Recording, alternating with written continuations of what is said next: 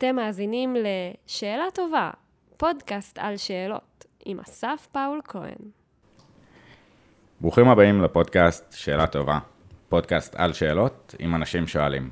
אה, בעצם מסע אינטרדיסציפלינרי, לנסות להבין את אחד ההתנהגויות האנושיות הייחודיות ביותר, המסקרנות ביותר, אה, יכולת לשאול שאלות, אה, לנסות להבין מניין באות השאלות, מה מאפשר שאלות, ואיזה שימוש כל אחד עושה בשאלות, בדיסציפלינה שלו, איך היא מתנהגת, ומה אפשר להרוויח משאלות, ואולי להפוך לשואלים יותר טובים בעצמנו. אז לפני שאני אציג את האורח המאוד מיוחד שלנו היום, אני אבקש ממך כהרגלנו לבחור מספר בין 1 ל-85. לומר אותו, כן. כן.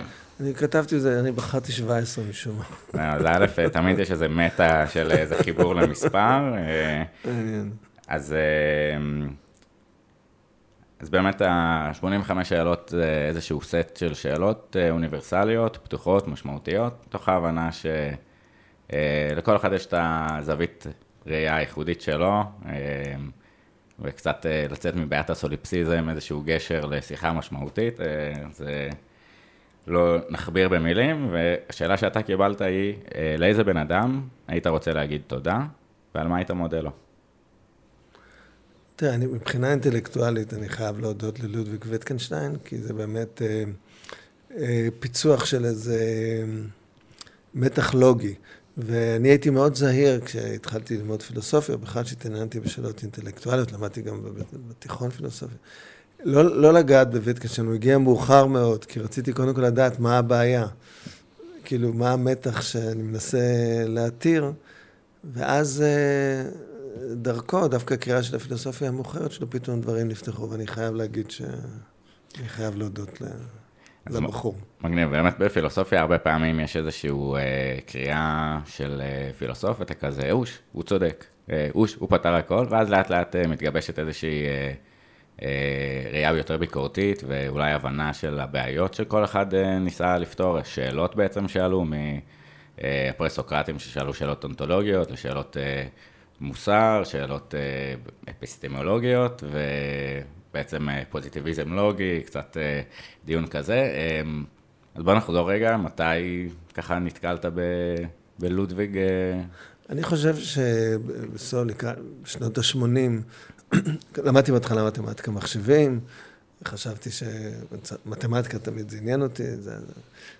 ואז לקחתי כמה קורסי פילוסופיה, והיה לי תמיד קצת, קצת מרחק מהפילוסופיה שחלק מהשאלות נראו לי קצת, אה,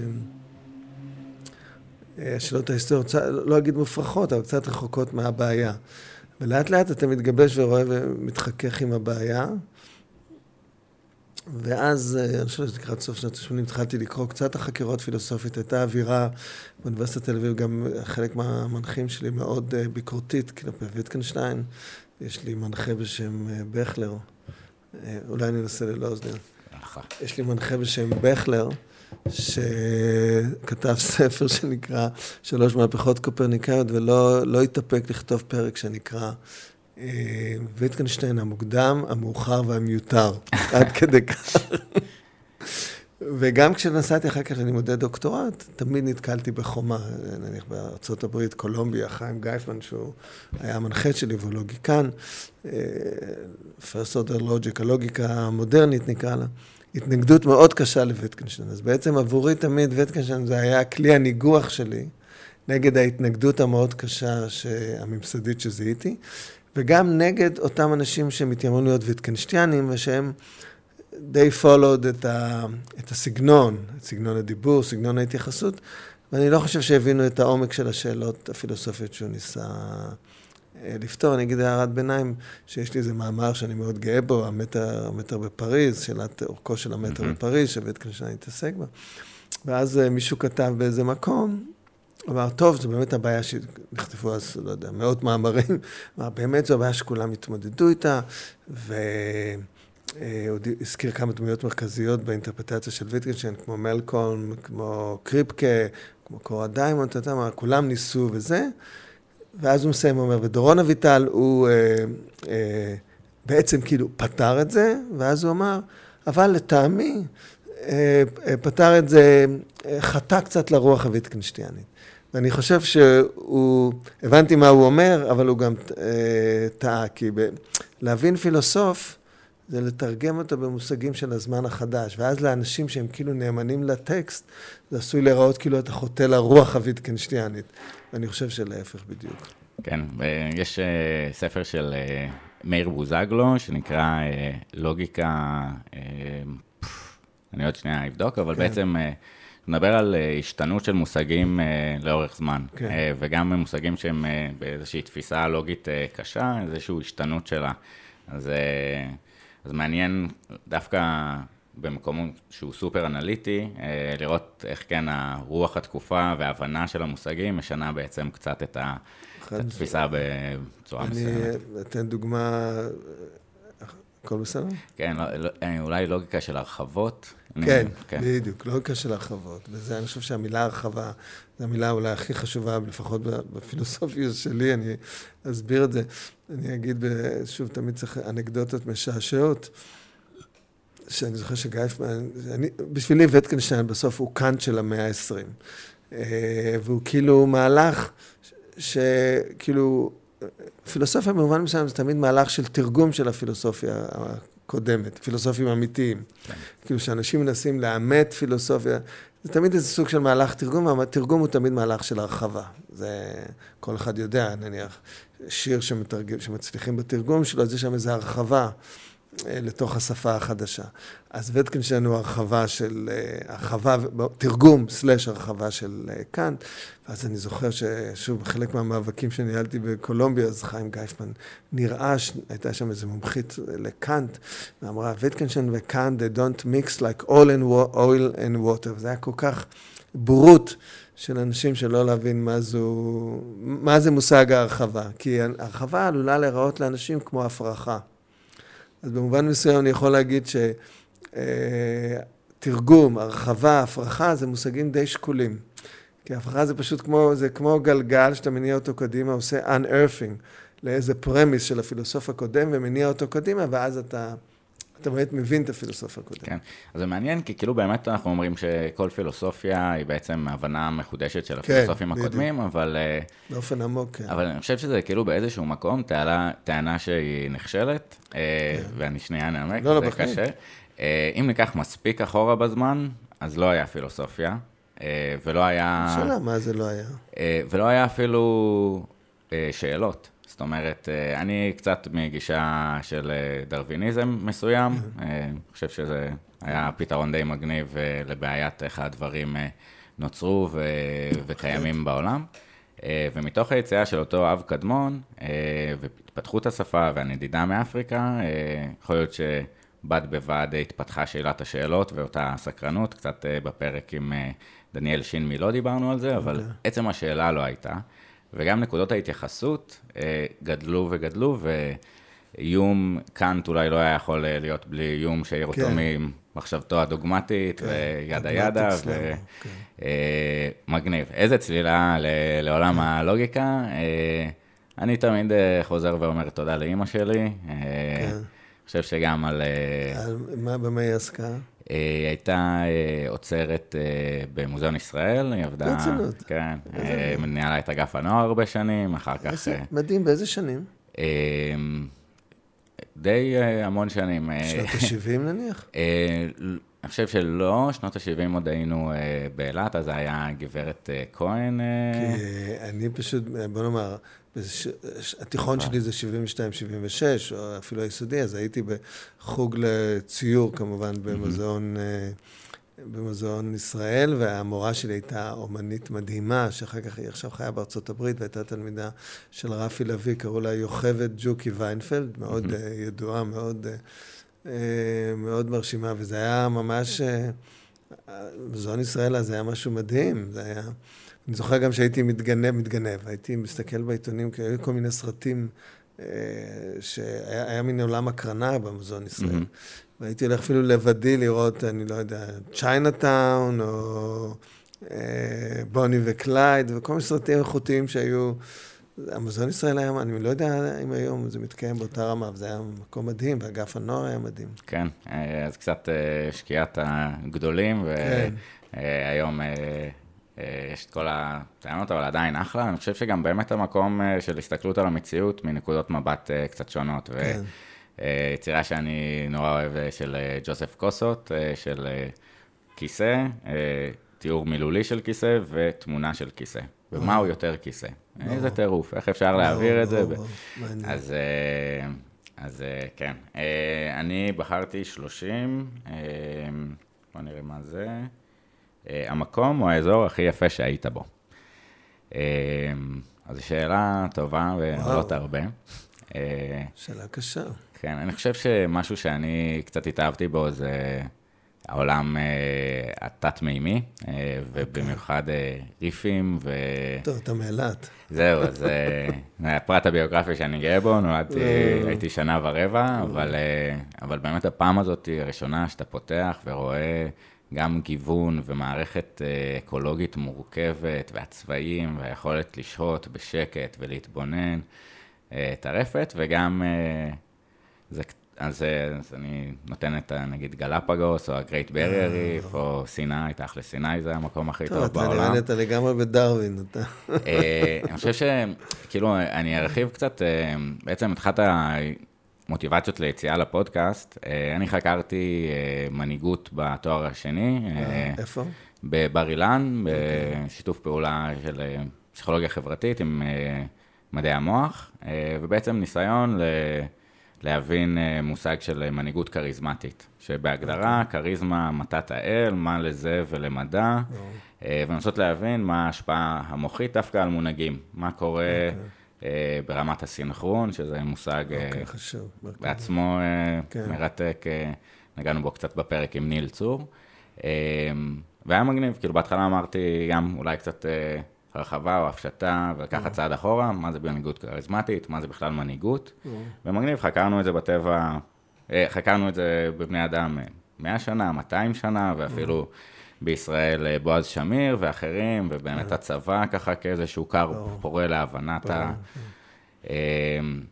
ואז הלכתי לטבע לכל מיני מודלים, תורת המשחקים ואיזושהי אבולוציה התנהגותית, שימור של לאו דווקא תכונה של כנפיים או עיניים, אלא מערכת יחסים שמשתמרת.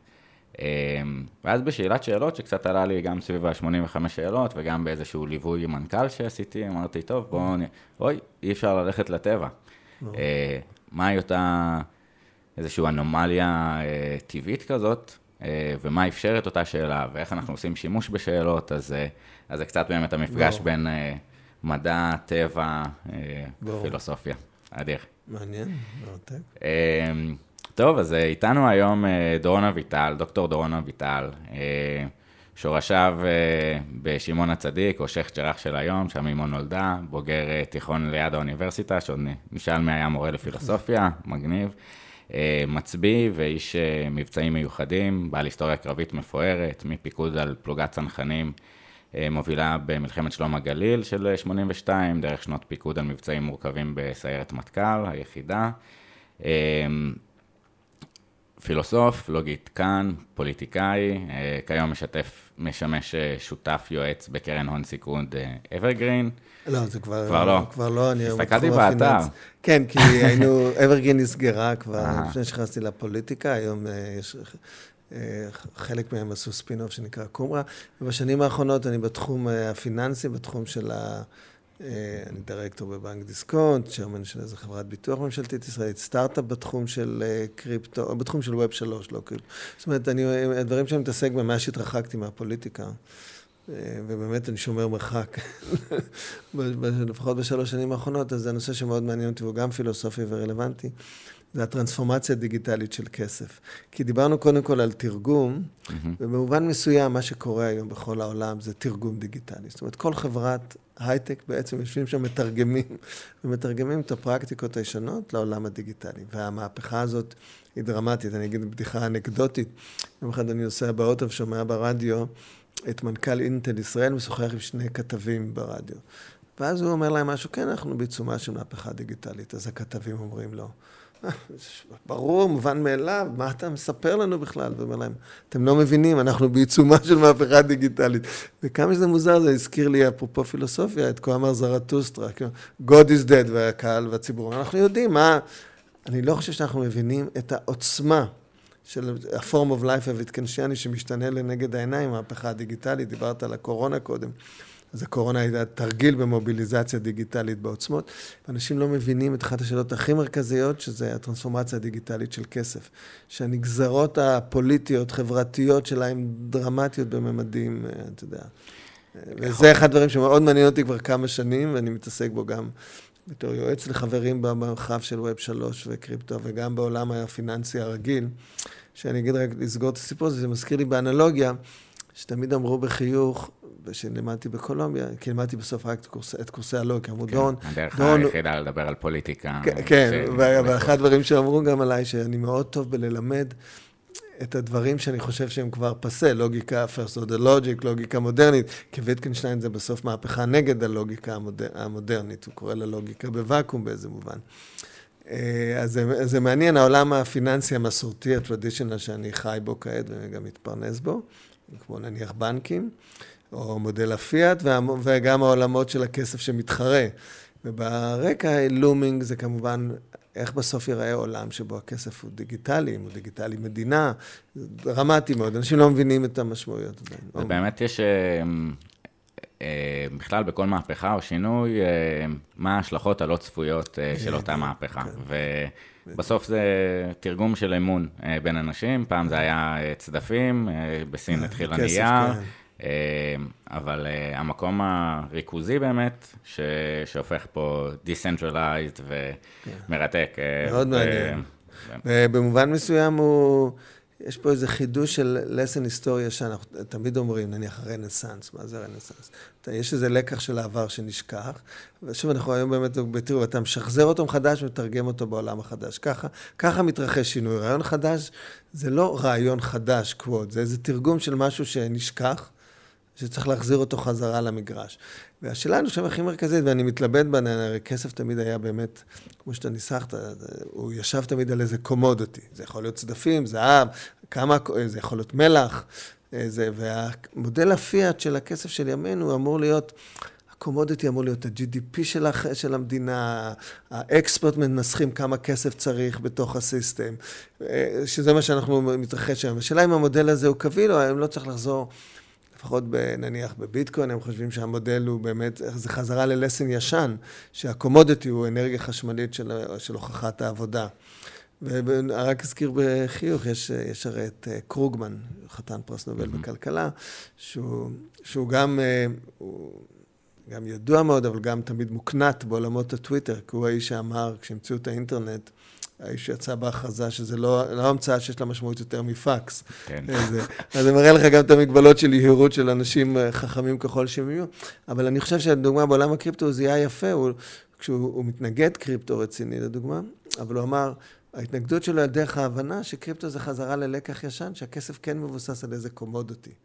הוא לא כסף שיושבים, אה, כסף אבסטרקטי של מדינה, שיושבים, אה, שיושב איזה system בירוקרטי ומחליט כמה כסף צריך להיות בסיסטם. תחשוב שבעולם הישן, כשהקיסר רצה לצאת למלחמה, הוא נאלץ לעשות איזה דיון עם הסוחר בשביל כן. מטבעות הזהב. ללכת ללנסטרס. בדיוק. הוא לא יכול רק להחליט, אוקיי, אז אני מדפיס אותו. אז זו שאלה מאוד מעניינת, אני חושב שאין לי תשובה, זו אחת השאלות שמטרידות כן. אותי. אני חושב אבל אה, אני לוקח מוולטר, יש לו ציטוט יפה של אה, Judge a man not by his answer, but by the questions he אה, asks. אוקיי, קול. אמ, אז אני חושב שזו אחת השאלות הכי כן. מעניינות שקורות עכשיו. מגניב. ובאמת אני חושב שגם המקום של צניעות אפיסטימולוגית, ובכלל מה אנחנו יכולים לדעת, ולא לצאת באיזה שהן הכרזות, אני גם חושב שהאינטרנט לא יתפוס, אלה שלא מבינים ש... כן. אמ, אז, אה, אז, אז באמת נגענו אה, תואר ראשון במתמטיקה, מדעי המחשב, ובסוף אה, דוקטורט ב-2004 על הטרקטקוס. טרקטטוס, כן, הספר הראשון של, של ויטקנשטיין, וגם אני אשאל אולי לפני ש, שנצלול לזה, אמ, בעצם היסטוריה משפחתית מטורפת, כן, שלושה מארבע מאחיו התאבדו, לקחו את חייהם. למה? לא? מי התאבדו? של ויטקנשטיין? אה, משפחה של ויטקנשטיין. כן. הבהלת אותי לגבי משפחתי. לא, לא, חלילה. היסטוריה אה, מטורפת. מט- מטורפת. סיפור פנומנלי, גם קשור, אתה יודע, הממשק הזה עם היטלר בלינץ, אותו תיכון שהוא למד, אתה יודע ש... וואו, זה סיפור אה, ששמעתי, מטורף. אז אנחנו מהללים פה, ו... זה לא יאומן. אני, אני, אוקיי, אני, אני לוקח צעד אחורה. אני הרבה פעמים אה, בפ- בפרקים, אה, אני אוהב לצטט אה, שיר של ויסלבה שמברובסקה, שהיא, שנקרא אפשר ללא כותרת. אז נשאיר אותו כך. והיא אומרת, אני יושבת תחת איזשהו עץ עכשיו, לא אירוע היסטורי, לא יום של מצביעים או מפלגי ארצות, שאולי ניגע בהמשך, כי כן היית בנקודות האלה שנכתבו ההיסטוריה הישראלית, וכנראה שהמפגש שלנו פה לא. אבל אני פה, עובדה, אה, ובגלל שאני כאן הייתי צריכה להגיע ממקום כלשהו ומקום כלשהו לפני, אז אנחנו אה, מדברים פה על שינוי המחשבה האנושית אה, של אה, ויטקנשטיין, אה, ובאותו בית ספר, בכיתה איתו, יושב עוד אדם, אפרופו אמנות, אם היו מקבלים אותו ל... אז... אז כן. אדולף היטלר, באותו כיתה, שני גדולים, ניסו ככה לטשטש את זה, תן קצת עוד אה, את הפרטים. קודם כל, יש. ספר שנקרא The Jew from Linz, שהוא מאוד פרובוקטיבי, הטענה שלא רק שהם למדו באותה כיתה, יש את התמונה המפורסמת שהם פשוט במרחק ילד אחד מהשני, היטלר בתנוחה טיפוסית עם היד- הזרועות שלובות, ואתה רואה שוויטקנשטיין הוא הילד בין העשירים, ה- ילד טוב ירושלים בין עשירים שיושב מאוד אה, מסודר, ואותו מורה להיסטוריה גרמנית. זאת אומרת, אומר לך, מה זה מורה? מה זה... איך מורה יכול להשפיע על ההיסטוריה, אפרופו סוגיית ההוראה, ואפרופו מורים נהדרים שהיו לי באוניברסיטה, ואפרופו אימא שלי שהייתה מורה אגדית לתנ"ך והיסטוריה, ודורות, אה, או מורה שלי למתמטיקה שלומית לפידות, גם מורה אגדית. מורה יכול, זה, זה פנומנלי, בכלל אני חושב שאנחנו, כן. בטירוף ההישגי שלנו, שוכחים את, ה, את ה base הזה. ובבית ספר הזה בליך, אני פעמיים, כשמיכאל, הילד שלי היה קטן, נסעתי איתו, רק אני והוא באיזה רכב אה, מהיר, ואני זוכר שהלכתי ל- ל-information desk של לינץ, לינץ עיר מעניינת, אה, ושאלתי, איפה התיכון של היטלר? הם לא ידעו. כשאמרתי, התיכון של ויטקנשטיין, שלחו אותי, ויש שם באמת פלקט כזה, אה, מין בסטון כזה, שכתוב, פה למד לודוויג ויטקנשטיין. ואחר כך כשמיכאל גדל והיה יותר מבוגר, אז נסענו פעם נוספת, וגם הצטלמנו, ויש לי שתי תמונות שם מול, ה- זה היה מאוד, אה, מאוד חשוב. כן. זה מרתק הסיפור, האם באמת היה שם מפגש בשיעור, היה שם סיפור ש... שאותו בחור שכתב את from Lynch, שטוען שממש התעצב שם משהו במפגש פיזי, כולם אומרים שזה לא אפשרי ולא נכון, אינני בטוח, סיפור מאוד מרתק. אז אבל באמת, הם היו אה, שם, תראה, סמיכות פיזיקלית כזאת, של שתי דמויות מכוננות של המאה ה-20, זה פנומנלי. כן, יש אה, סיפור על וינה באמת, ש... אה, אה, אולי, מי זה היה? אחד הפילוסופים הגדולים. ספר מאוד יפה, ואומר. הוא רואה את נפוליאון חוצה את ה... כן, אה, לא, לא, לא משנה. נפוליאון עוד, עבורי הוא גם דמות. עבורי, שאני מסתובב באירופה עם הילד, נסענו לקרב שלושת הקיסרים, אפרופו מצביעות, התפיסה שלו מה זה החלטות. אה, טוב, אז, אז, אז נעטוף את הנקודה שרציתי להגיע אליה. באמת, אה, ויטקנשטיין, אה, אחרי אה, שאבא שלו נפטר, אה, תורם את אה, רוב כספו, ואת ה... אה, את אה, שלו. כותב אה, בנורבגיה באיזה... לא, לא, את לא? הטרקטטוס הוא כותב, זה אה. סיפור מרתק. אוקיי. אוקיי, ויטקנשטיין לומד בקיימברידג' עם ראסל. בכלל שלחו אותו ללמוד אווירונאוטיקה. בעולם ההוא כולם רצו להיות מהנדסים, תחילת המאה ה-20. למהנדס זה היה, הוא הלך להיות בהנדסת אווירונאוטיקה במנצ'סטר, אני חושב. מה שאבי תמיד רצה שאני אהיה מהנדס, ובסוף אני באתי בגאווה, אמרתי שאני מהנדס תוכנה, אבל לא חשוב. אה, ואז הוא, אבל הוא נמשך ללוגיקה, כי הוא קורא את פרגה, מתרגש מהמנוע של הלוגיקה המודרנית. שפרגה ממציא, שבאמת אה, שינתה את פני העולם, אפשר לדבר על זה, חלק מהמחלות של תקופתנו, זה באמת משהו בהנחות, בהנחות של המבנה שפרגה בנה. יושב בקמפ, ואז הוא מגיע לראסל, כי ראסל מתכתב עם פרגה, שולח לפ, לפרגה את הפרדוקס הידוע שלו, ולומד בקיימברידג' ומתחיל אה, זה, ומעורר מאוד עניין, הוא בן של משפחה מעשירות אירופה, ממש אה, אריסטוקרטיה של כסף. בגודל של משפחת קרופ, משפחת ויטקנשטיין, עם גדולי עולם, אה, מלחינים מופיעים בבית, שנברג ומי עוד. אני- ו... אבל פורצת המלחמה, וזה רגע מדהים. פורצת המלחמה, אוסטריה בצד השני. מהמם. הוא יכול כמובן לא ללכת, הוא מבין שזה חובתו. תראה איזה עולם של אבירות של טרום מלחמת העולם הראשונה. לחזור לארצו ולהשתתף בתור אה, לוחם או קצין אה, שאפילו זוכה לעיטורים אצל האוסטרים, בצד נגד, כן. אה, נגד חבריו הבריטים. והוא נופל בשבי. ובמחנה האיטלקי, הוא כותב, יש לו את הנוטסבוק שהוא כותב הערות, ובמחנה השבויים האיטלקי הוא מסיים את המנוסקריפט של הטרקטטוס. וכמובן אף אחד לא רוצה לפרסם את הטרקטטוס. כן. אתה יודע איך הוא מתפרסם? לא. אף אחד לא רוצה לפרסם את המנוסקריפט המוזר הזה. שממוספר עם מספרים עד... אה, כן, עוד נגיע לזה. מ-אחד, the world is the totality of, uh, of facts, not of things, ומסתיים עם שצריך להעביר דברים בשתיקה, what cannot be said clearly, whatever. כן. ואז ראסל באיזה נדיבות נדירה, נדיבות, אני אומר לך איזה גדולה של איש, כותב introduction לטרקטטו, שבו אומר, it's a work of genius, אני לא מבין מה קורה פה, אני לא מבין את העבודה, work of genius, וככה הוא מתפרסם ב-21, ובום, כל העולם הלוגי פוזיטיביסטי קורא אותו, וזה... חותמת. טוב, אז, אז לפני שנחזור לליאדה, אה, רק רציתי להגיד באמת הקטע הזה שכותבים בסוליטוד, או כותבים כן. באיזשהו זה, גם... אה, מחנה אה, שבויים, מחנה שבויים זה לא רע לקרוא בסוליטוד. אתה מזכיר את היטלר, הוא כותב את הספר הנורא שלו בכלא. כן. אז נניח את היטלר עם אחש בצד, וזה סתם באמת, ב... זוכר בלימודי פילוסופיה, אחרי שנת שירות וצבא, ואוקיי, ואתה כזה בגיל, ואתה קורא את קירקגור ואחרים, אתה אומר, טוב, הם... אה, יש לך את התירוץ, אני עשיתי צבא, הם לא עשו, ואז אתה מבין שגם הם עשו, וגם באמת הנקודת מבט הייחודית הזאת, אה, אה, כן, דקארט וכו'. הוא קצין, כן, קצין כן. צבא. שמתעורר מאוחר בבוקר. יש שני סוגי גנרלים בעולם, אלה שמתעוררים מוקדם, אלה שמתעוררים מאוחר. זה מעניין, יש טיפוסים שונים. אני הייתי מהמאוחר. אז, אז אוקיי, אני, אה, באמת דיברנו גם בפרק עם גד יאיר, יש לו ספר אה, נהדר אה, מנקודות מפ, נקודות מפתח לנקודות מפנה, אירועי מפתח לנקודות מפנה, ו, ואיזשהו מפגש עם מורה שבסוף משנה ומסיט את מסלול החיים הרבה פעמים, דווקא פשוט בנראות ובלראות את הילד בנקודה כזאת, אז אמרנו... בחצי מילה באמת על תיכון אה, ליד האוניברסיטה. אה, תספר קצת על החוויה שלך שם, מפגש פילוסופיה. אני, אגיד, מורים, אני, אני אזכיר שני מורים. Mm-hmm. קודם כל למדתי בלוריה, אה, הוריי נולדתי אומנם בבוסתן הגליל או בירושלים, כי הוריי היו אנשי חינוך, מרכז נוער בבוסתן הגליל, אחר כך תפסו תפקידי מפתח בחצור הגלילית למשך שנתיים בתור ניהול הבית ספר הממלכתי וניהול מרכז הנוער, ואז אני מגיע בירושלים לגן חובה, אבל מגיע בכיתה ה' לירושלים, ומאז אנחנו בירושלים מחדש. אימא שלי, הגרביטציה של שייח' ג'ראח, שמעון הצדיק, מחזירה את כולנו לירושלים.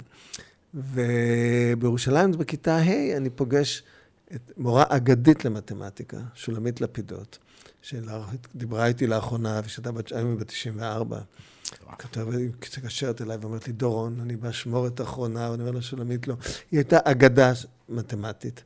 היא, היא התניעה מהלך מתמטי אצלי במחשבה. לאחר מכן, דרך אגב, כל נושא של התרגום של לימודי מתמטיקה לטלוויזיה החינוכית זה שולמית לפידות.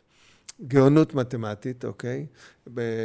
בהוראה, ו-the beauty of mathematics. אז זה, זה היא הנחילה לי. פוליטית היא הייתה תמיד בימין, משפחת לפידות בישראל היה איזה אצולת אצ"ל כזאת. אה, דיר יס, סיפורי דיר יאסין, זה היו במרחב שלנו. תמיד בשנים האחרונות אמרתי, דורון, אני שיניתי את דעתי, אני אחרת, אני חושבת. משהו מיוחד, משהו באמת אה, להוריד את דמות אה, מרתקת. גם שאימי נפטרה, התקשרה, צביה, כי הם למדו אבן בכותל המזרח של ייסוד המדינה. זאת אומרת, דמויות אגד, אגדיות, אגדתיות של כן. מורים ומורות. ובתיכון אני חייב לה, להזכיר את, לימים פרופסור הד. שהוא נפטר, כן. והוא לימד אותנו אה, פילוסופיה, או היסטוריה של הפילוסופיה. במיוחד, אני חושב, המאה ה-19, הגל היה דמות שכיכבה, דיאלקטיקה הגליאנית, נו, ואני חושב שאנחנו חייבים לו, כל הכיתה שלי. למדנו באותה כיתה שנקראת על-מגמתית, על באלף, בעין, מין שילוב של הריאה שאתה מקבל מין מכתב ברכות שהתקבלת לכיתה, ואף אחד לא רוצה להיות בכיתה הזאת, כי זו הכיתה של הנרדים. כשהגעתי לסיירת מטכ"ל, היה שם בחור בשם ירון אנג'ל, שמנהל את מאפיית אנג'ל, הוא היה כן. קמ"ן. והוא אמר לכולם, חבר'ה, חבר'ה, הוא, הוא מהמשולבים. משולבים זה העל-מגמתיים, זה הנרדים של ה... אבל זו הייתה כיתה מאוד מיוחדת, ואני מודה, אני חייב לאוהד אה, חוב אה, אדיר. אז בסוף זה ממש דמויות מעצבות.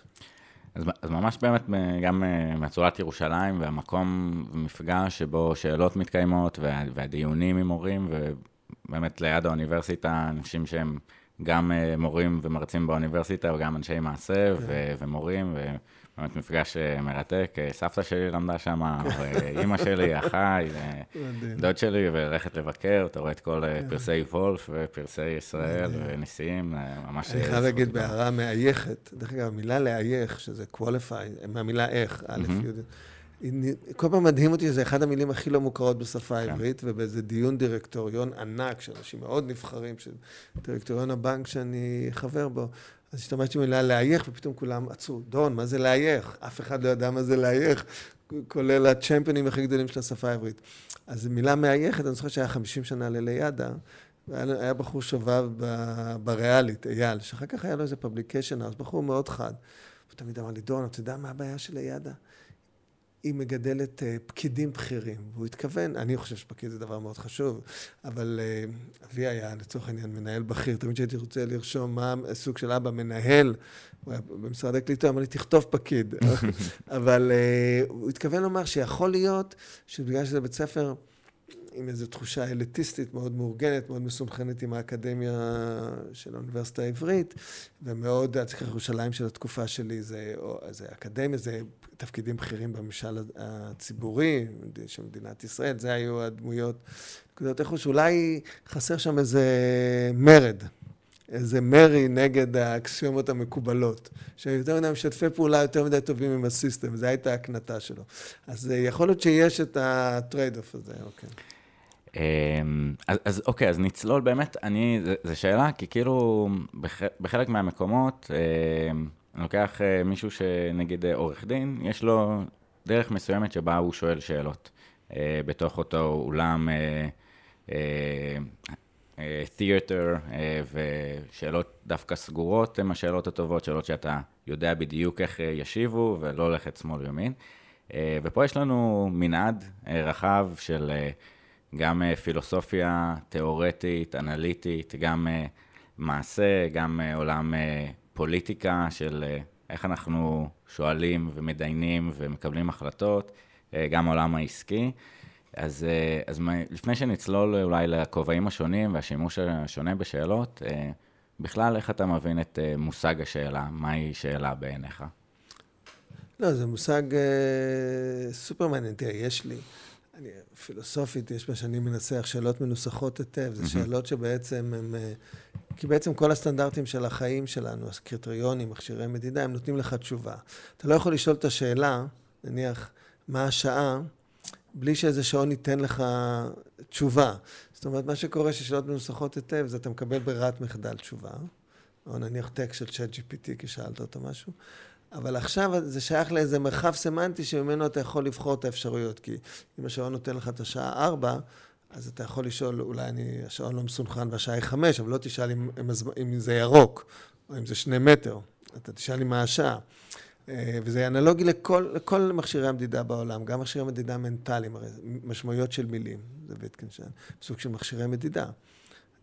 תמיד הדוגמה המובהקת שאני הייתי נותן בצבא, אתה נכנס לחדר פיקוד, זה קשור גם לעולם ההחלטות, ואתה רואה מישהו שמקבל החלטות מהירות וזה, ואתה אומר לה, ומה שהשעון, השעון המנטלי שלך נותן לך את התשובה החלטי. כן. אבל עכשיו אתה צריך לשים סימן שאלה. לשאול האם הוא החלטי, האם הוא פזיז, האם הוא מקבל החלטות מוקדם מדי, מתוך המרחב הסמנטי. אתה לא שואל האם הוא ירוק או האם הוא ארבעה מטר גובה. וזה מאוד יפה לגבי השאלות המנוסחות היטב. בעולם של השאלה, השאלה היותר אה, מטאפיזית, או שזה כמעט התהייה, זה כאילו קשור יותר למה מניע אותך. כאילו נניח אותי, שהייתי צעיר, דיברת על לידה. אז אמרתי, אוקיי, לשבת בחדר ממוזג אוויר ולקבל החלטות, זה לא נראה לי דרמטי. מה שהניע אותי זה תהיה איך, איך מתקבלות החלטות שאתה בת, בתנועה. Mm-hmm. חשבתי על הנגמש בתנועה, או על הג'יפ בתנועה, או ב... ושהאינפורמציה מגיעה בתנועה, ובעצם זה ההחלטות המעניינות. אז אני הייתי אומר שהחיפוש הראשון שלי התחיל דווקא משם, כאילו גם בתור מבחן עצמי, איך אני אקבל החלטות ב, בתנועה, ולכן בסוף כל הרעיון של, בסוף אם שואל אותי בתור תהייה, שאלה יסודית אצלי, זה קשור למושג של תנועה. הדוקטורט שלי נקרא Meaning in Motion. אה, הספר שלי לוגיקה בפעולה. זה הכל, זה הדברים שכאילו אתה צריך להבין שהדברים מתרחשים בזמן. כן. ולא מחוץ, לא מחוץ לזמן. שאגב, אה, גם אם נלך מספיק זמן אחורה, אה, לפני המצאת השעון יד, בכלל בהבנת המציאות. סגל הזמן היה אחר. כן. לייצר והבנה של טפטוף של טיפות ולכמת זמן, או שעון שמש, באמת יש ספר מגניב, למדוד את העולם של אה, הדברים הראשונים ש, שבעצם אפשרו לנו את השדה שיח, כן. אה, אה, גם קצת, או איך קוראים לזה? לא משנה, של קאנט, בעצם מדבר על כן. מרחבי החשיבה שלנו, אז בזמן ובמרחב, אז מה זה צפון ומה זה זמן, בדיוק.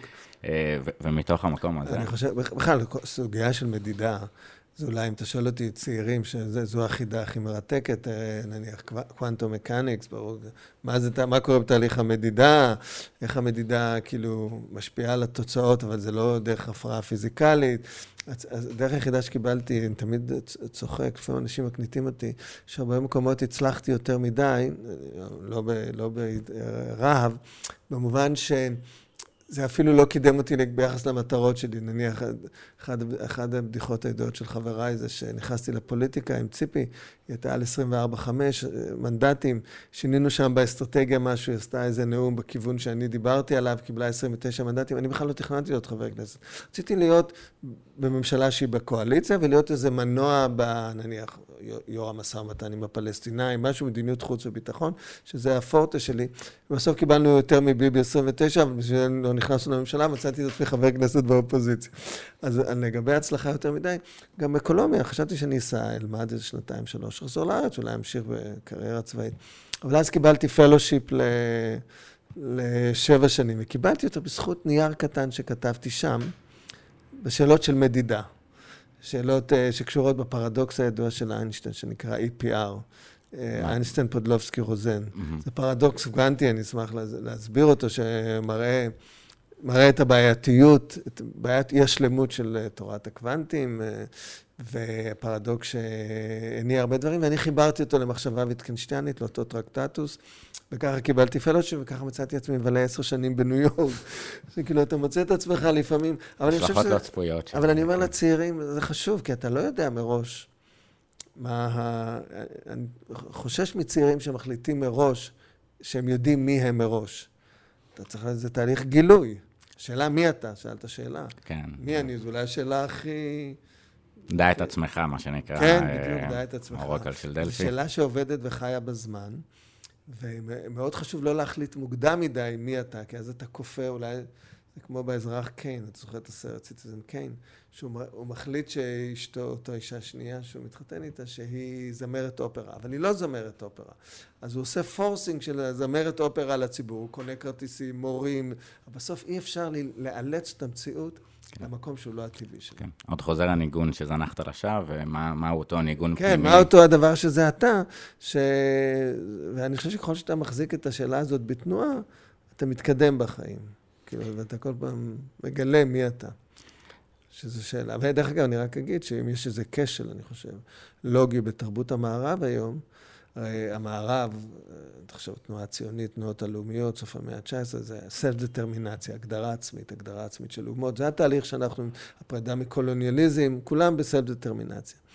אבל ברגע שדחפת את הסלף דטרמינציה לקצה הסינגולרי, שהסלף עושה סלף דטרמינציה של עצמו, וזה ממש, זה הרעיון האמנציפטורי היום של המערב, אתה מחליט מי אתה, אבל לא בדיאלוג עם הסביבה, אוקיי? אז זה מתחיל להיות מסוכן. Mm-hmm. אתה מחליט שאתה זמרת אופרה או שאתה רקדן בלט, אבל אתה לא. ואתה כופה על המערכת, והמערכת צריכה לממן את הדימוי העצמי השקרי שלך. וכשהמערכת מתחילה בסוף זה מתפוצץ. זה מאוד כן. מעניין, וזה בספרי אני מתאר כן. את זה. זה עוד, אולי נגיע לדבר קצת על הבאג הלוגי אה, של הליברליות, כן, ו- ולאן אנחנו נגיע. זה, זה אה, חלק מזה.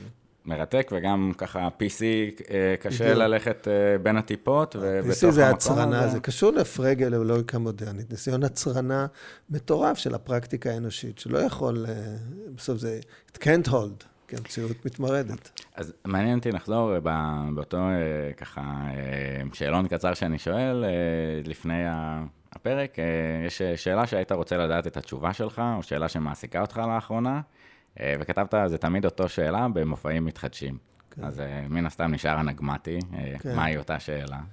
אני חושב שזה התחיל אצלי מהשאלה אתה לומד מתמטיקה, אתה מבין שהמושג המרכזי זה אי-תלות, נניח אי-תלות של משתנים. אחר כך, וקוונטים פתאום יש, יש בעיה עם האי-תלות. ואני חושב שבאמת, אם הייתי, אם היה לי, כאילו הייתי אומר, הייתי מתרווח והיה לי זמן, אני צריך אה, לפ... אני חושב שאני יודע את התשובה, דרך אגב. מהמם. זה נורא מעניין. בעוד שאנשים אומרים נניח בקוונטים, שמרגישים שזה... אני חש שהלוגיקה הקוונטית והלוגיקה של האי-תלות ותלות, אני חושב שזה בעיות שאני מרגיש שאני יודע את התשובות עליהן, באיזה מובן עמוק, אבל מעולם לא הצלחתי באופן מושלם להניח אותן אה, אה, על הדף. אז אני חושב שזה השאלה המניעה. אה, אנחנו תמיד חושבים שדברים הם כאילו, אני זוכר במתמטיקה, מושג אי-תלות הוא מושג אה, פנומנלי שאתה חושב עליו. אתה חושב באיזה מובן אנשים שקיימים בחברה הם בלתי תלויים אחד בשני, לעומת הסינכרון, כן, בדיוק. לעומת נניח איזה. מטורף. אה, ככלל, אני חושב שהתרומה הפילוסופית שלי, ואני כותב ועובד על זה, היא שמושג האמת, להעביר אותו דרך המושג, אמרתי meaning in motion, דרך המושג של סינכרון. כאילו, truth זה טענה אמיתית שהיא מסתנכרנת עם המציאות ומפעילה אותה מציאות. והיא לא, אמית, לא אה, תיאור של המציאות מבחוץ, שהוא כמו כיסוי של המציאות. שזה ה-correspondence fear of truth, זה הטעות. וויטקנשטיין, אני חושב, זה מה שהוא הבין ולשם הוא דחף. וזה... truth is synchronization, אם אתה רוצה. מרתק, כאילו, זה גם באמת ה... באיזשהו מקום לוגיקה של אה, אמת, או, כן. או, או זה, היא ריקה באיזשהו מקום, או היא חיה באותה חלל של עצמה, אבל צריך את שקרה. ההתכתבות עם, עם העולם, ו... בדיוק. זה- קרא לזה logic in a vacuum. בדיוק. אה. לתקלה, לטעות. ואתה רואה logic in a vacuum, כל כל- אתה רואה את זה בתור מחלה פוליטית. ממש- אבל באמת, בעולם, קצת דיברנו על אה, ChatGPT, אבל אה, לפני ה- מהפכת ה-AI, המהפכה של הדיגיטציה, סלש מעבר לרשתות חברתיות ולאקו צ'יימברים, אין לנו את ה... אה, איבדנו באיזשהו מקום את היכולת to אה, discuss אה, ולדבר ולהעביר את המחשבות באיזושהי אה, מסרקות של, של אמת ואיזושהי חשיבה משותפת. שזה זה האתגר, איך זו בעיה אנחנו... מאוד כי- מאוד קשה. בסוף זה, יאללה, הבנת המציאות, אנחנו פה. לתקופה מסוימת, בואו נוסיף עוד איזשהו שורה קטנה באיך איך העולם פועל, מגניב, אבל יכול להיות שאנחנו כבר שברנו את המערכת. אנחנו לא בסינק פשוט. תראה, מה שקורה, אני- הרי בסוף, אנחנו, יש איזה מהלך של הסכמה חברתית לגבי נניח אמת, אבל מה זו ההסכמה הזאת? זה, זה לא, זה הסכמה שקשורה באומץ משותף של כולם אה, להתחבר לאיזה ראיית עולם, אוקיי. אבל ההסכמות שנוצרות באותן אה, תיבות תעודה, אקו צ'מבר של רשתות חברתיות, בעולם הדיגיטלי המהיר הזה, הן הסכמות של, אה, של מין נקודת מינימום הכי גרועה של הסיסטם, של, של נקודת שיווי משקל ש-nobody wants to lose, של מין prisoners dilemma, דילמת האסיר הזאת. ואני חושב שזה באמת התקלה, זה מצחיק שתוצאות ותורות משחקים כמו דילמת, זה פשוט התקלה היסודית. אנחנו כל הזמן לא מצליחים to elevate ourselves, איזו נקודת הסכמה בריאה שקשורה באיזה אומץ לב משותף, אלא אה, לעולם של פחדים ואיומים הדדיים שמורידים אותנו לנקודה הכי נמוכה. וזה, וזה, וזה תחת מסווה כאילו שכל אחד כן אקספרס himself, ואתה יודע, יש בעיה, התפרקו פה מערכות, דיברת על, מו- על המורים, תראה, אפילו דבר פשוט, כמו מבחן סוציומטרי למורים, צריך להבין את גודל, את עוצמת הסכנה. הרי זה, אתה מבין שיש פה איזה היפוך דיאלקטי של הסיסטם, כי בסיסטם מו- מורה זה זה שנותן לך ציונים, נכון, לתלמיד. עכשיו אם התלמיד נותן ציונים למורה, אז אתה הפכת את הסיסטם.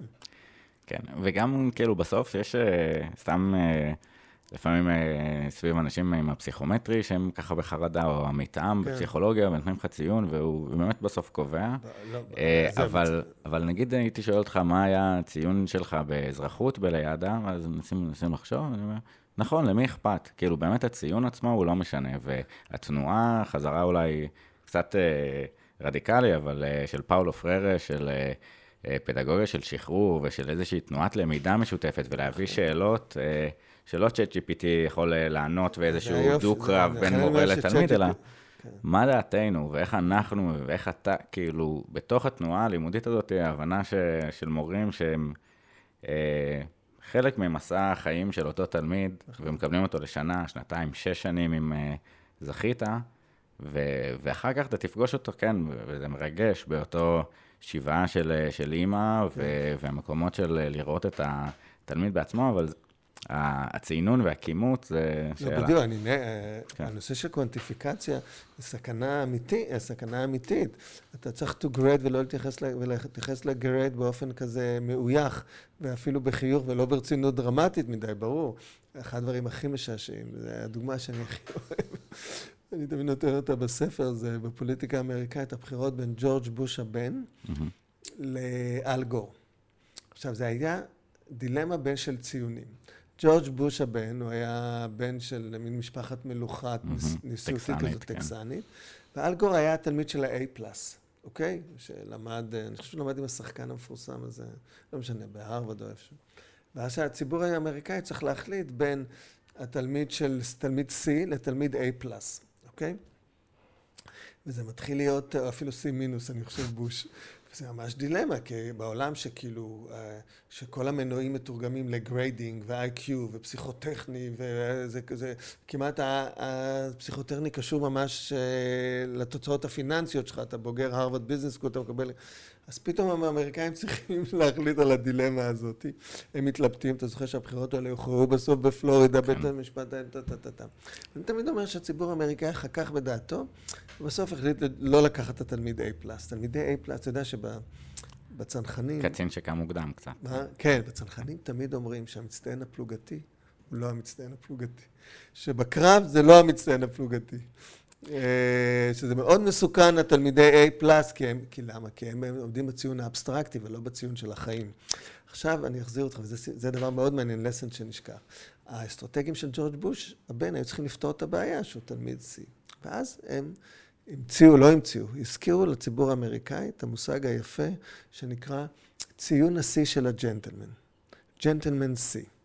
ומה הם אמרו? הג'נטלמן, שהוא הולך לבית הספר, הוא אומר לעצמו, המורים, they would not grade me. מי ש- would grade me זה life. כן. אני, אני כבר אריסטוקרט או ג'נטלמן זה. אני בא לקבל הכשרה, אני כמובן מעריך את המורים שלי וזה, ולכן אני, זה עיקרון רף קראנו לזה בצבא, עושה את המינימום הנדרש ומקבל את הציון העובר בשביל לעבור לשלב הבא. זה לא לכבודי להתאמץ מעל השיא לכיוון אה, ה-A. אז אני לא אומר אה, שג'ורג' בוש הוא היה ממש ג'נטלמן, אבל זה עבד על הציבור האמריקאי. אז ג'נטלמן C זה מושג מאוד חשוב, כי הוא מאייך את עולם הציונים, כי הוא אומר בעצם, וזה אני חושב התקלה הכי גדולה של, של ימינו, אני כותב על זה הרבה בספר. תמיד היה ברור שיש שתי חוויות. יש את חוויית הבית ספר, יש את חוויית החיים. שתי חוויות שונות, אוקיי? חוויית הבית ספר היא עובדת על repeat, ועל ציונים, ועל שכפול, וטה טה טה טה, אה, כמו בצבא, כאילו, מסלול פרן. חוויית הבית ספר היא מחייבת הרחבה, היא מחייבת תרגום, היא מחייבת לקחת את כל מה, את הטכניקות שלמדת, ולהפעיל אותן בצורה חדשה, ולכן מורים אמיתיים הם כל הזמן מעייכים את חוויית הבית ספר, כי יודעים שהמבחן האמיתי הוא מבחן החיים. ברגע שהחלטנו שזה אותו מבחן, זה קשור גם לאקדמיזציה של החיים, זה קשור שכל איש עסקים הוא בוגר ביזנס סקול. תחשוב שהיית אומר במאה ה-19, שאיש עסקים, איש עסקים זה זה שלא, לא, לא, אין לו תואר אקדמי. לא היה צריך אז ללכת. לעשות אקדמיזציה של עולם העסקים, זה הפך להיות מנוע אה, מאוד מאוד מסוכן, שמבטל את שתי החוויות האלה. בצבא זה מנוע נורא, מאוד מאוד קשה, כי את הכישרונות האמיתיים והאולי לפעמים פרועים, הוא, הוא מרסן או מעיף או מוציא, אתה מבין? ואז ברגע המבחן אין לך את היכולות להתמודד באמת עם המציאות, וזה המצב גם בפוליטיקה העולמית עכשיו. גם, ב, גם אני חושב, ייתכן מאוד בצבאות, אה, וגם בעולם האקדמי, לדוגמה, שסובל היום מבינוניות יתר מחרידה. אמ, אז אני חושב, כאילו, נקודה של אה, באמת גם אה, בעולם ההטיות מצד אחד, וה-fallible של, של כן. אותו מוח אנושי, אז אה, אלגור ובוש על איך ה... אותו בלט מורכב, ואיך הם הצביעו, כן, ואם מבלבל או לא. וזה. אבל גם אני חושב שאחד מהמקומות של, של ההרחבה, שיכולים להיות אולי איזשהו פתרון באמת עולמי לבעיה שאנחנו רואים את זה פה בארץ, באותה חלוקה, מזרחים, כן, אשכנזים, ימנים, כן. אבל זה קורה בכל העולם. בכל העולם. וזה באמת גם... מיכה גודמן בספר, מהפכת הקשב, מדבר על זה, אבל בכלל... בארצות הברית, בכל מקום. אתה יכול לחתוך בכל מקום. אבל בסוף זה איזשהו גם אותו הטיה שהיא הכי חזקה, מאוד מאוד חזקה, של קבוצת הפנים וקבוצת החוץ. קצת יומרה, יומרנית מאוד גדולה, אבל אם, והתקווה שלי הייתה קצת בקורונה, שכולם יבינו שאנחנו בני אדם, וזה לא משנה אם אתה סיני, לסבית, ישראלי, פלסטיני, אתה יכול להידבק באותו אויב חיצוני, מודל היום השלישי כזה. וגם ב-85 שאלות, ב... אני הרגשתי יותר מדי אחריות כזה בהתחלה, אוקיי, איפה הפק"ל מים באווירה צבאית, נחלק מזון, ואז ההבנה ש... לחץ באמת אה, פיזי קצת של אה, שיט, זה מה שלמדתי, פסיכולוגיה חברתית, המרקם החברתי קצת משתנה, מה אנחנו יכולים לעשות, ובעולם של אה, ריחוק פסיכולוגי, ריחוק חברתי, לאפשר כן. איזושהי קרבה פסיכולוגית, וגם ההבנת מטה הזאת, ששיחות שמתקיימות באבו דאבי, ריאד, עזה, תל אביב, סידני, סן פרנסיסקו, רומא, לא משנה, אמ, הם אותו דבר, כי סך החוויות האנושיות שלנו, ובסוף אה, זה קשה. אימא שלי שהודיתי לה, אה, זה באמת גם אה, נפטרה לפני כמה שנים, וכאן בדיוק, וההבנה שיש לזה איזשהו סוף, ולמה שלא נעשה קצת טוב, אז זה קשה, וגם פסיכולוגית וגם מבנית, יש פה המון יחסי וגם, פנים כן, וחוץ, וגם, אבל... גם להחזיר לנקודה שלך לגבי שאלה, בסוף, הרגע בזמן יש פה שאלה נוכחת. זאת אומרת, אה, בעצם, אה, אם אתה שואל מה זה הציידגה של הזמן, אני יכול להאמין, כולם שואלים ברגע מסוים במובן עמוק את אותה שאלה. כאילו השאלה זה כמו, אה, כמו שיפט ש, שזז עם הזמן. אז זה נכון שיש כאילו סיפור אנושי כולל, כולל, אבל תמיד יש את השאלה האקטואלית של הרגע. נניח השאלה עכשיו היא כן קשורה באמת בפרידה מליברליזם יש, כאילו אופרסיבי. ו... אבל אתה לא, לאן נפרדים ממנו? זה, זה, לכן יש חרדה עמוקה, אז מה אתה... כאילו, לאן, כי אתה לא, אתה, אין לך דרך אחרת לראות את העולם, לא דרך, אה, דרך העולם הליברלי. אז הפרידה הזאת, זה לדוגמה השאלה עכשיו, שהיא היא, היא מאפיינת את החרדה בכל מקום אה, אה, בעולם, את הפוליטיקה העולמית ואת הדיון. זה, לכן תמיד, אני תמיד אומר, אתה בא נניח, תחשוב שאתה בא לצבא לאיזה ארגון, או לזה, אתה בא ואתה אומר, מה השאלה ש... למרות שהם לא יודעים, אבל כולם שואלים את עצמם באותו רגע בעצם. ואז אם אתה נמצא שם, אז אתה מסונכרן עם, ה... עם הזמן. יש מושג של פוקו שנקרא היסטוריה של ההווה. Mm-hmm. זה מושג מאוד יפה, כי הוא אנטי פרדקטיבי. הוא לא אומר, אני שונא אנשים שחושבים ש- they predict the future, אוקיי? Okay? כמו אמרנו פול קרוגמן והאינטרנט, I don't predict. אבל אני כן יודע מה השאלה. וההיסטוריה של ההווה זה מה השאלה שמתרחשת. עכשיו תחשוב גם על איש צבא, מה זה כישרון צבאי? שזו גם שאלה שכמובן הטרידה אותי. זה הכישרון שקורה משהו, אם הלכת ופתאום מישהו ירה עליך. אתה הראשון, המפקד הטוב זה הראשון שמבין מה קרה. הוא לא כאילו אה, היה צריך לנחש שזה יקרה, אבל כשזה קרה הוא מבין מה קרה. כן. ואז הוא יודע לפעול ולסנכרן את הפעולות בהתאם. אז מי שיושבת לו, מנקרת לו בראש, הוא חי את השאלה של הזמן. כשמשהו מתרחש ברחוב או בפוליטיקה, אז הוא גם יודע איך להגיב במובן מסוים יש לו כבר את ההיערכות עם, עם התשובות, כי הוא חי את השאלה. אז, אז אולי ניקח קצת צעד אחורה לעולם התכנוני, אה, כי באמת היחידה, אה, יש לה יכולות אה, של תכנון ארוך טווח ותכנון. מורכב תחת אילוצים ברמות שאין, וקצת בהקשר למה שאמרת, ירו עליך, הבנת מי, כן. מאיפה, ואז השאלה הבאה, איך אני מגיב, ולפעמים גם אם יש לך את האפשרות להגיב ולחסל את האיום, הדרך הנכונה היא לא לראות ולסגת ולהביא את מי שהלכתם כן. להביא. אז, אז, אז נקודות מטורפות של תכנון, אפרופו... ממש uh, קצת במקום שדיברנו על צניעות אפיסטמית, אז uh, יש שם אולי חי uh, באיזשהו מקום אותו צניעות ובדיקה עצמית, אבל גם המעז מנצח, uh, וחשיבה כן, לא רק מחוץ לקופסה, אלא הסתכלות על הקופסה, וכזה איזה לוזרית הקופסה, בואו נעשה משהו שלא חשבו עליו בכלל. אמ, אתה יכול קצת לספר כן. על התפיסה של אה, שאלת שאלות, תכנון? כן. קודם כל, אני חושב שזה יפה מאוד. אני, בגלל שהייתי גם צנחן ואחר כך ביחידה, אז תמיד הייתי אומר שזה חוויות, צנחן בשבילו, לוחם אחיר, הדבר הראשון שהוא לומד זה נתקלנו קדימה הסתער. זאת אומרת, זה ההיתקלות הבלתי צפוי על חוויה המכוננת. והיחידה, באמת, כמו שאמרת, החוויה הייחודית היא תכנון.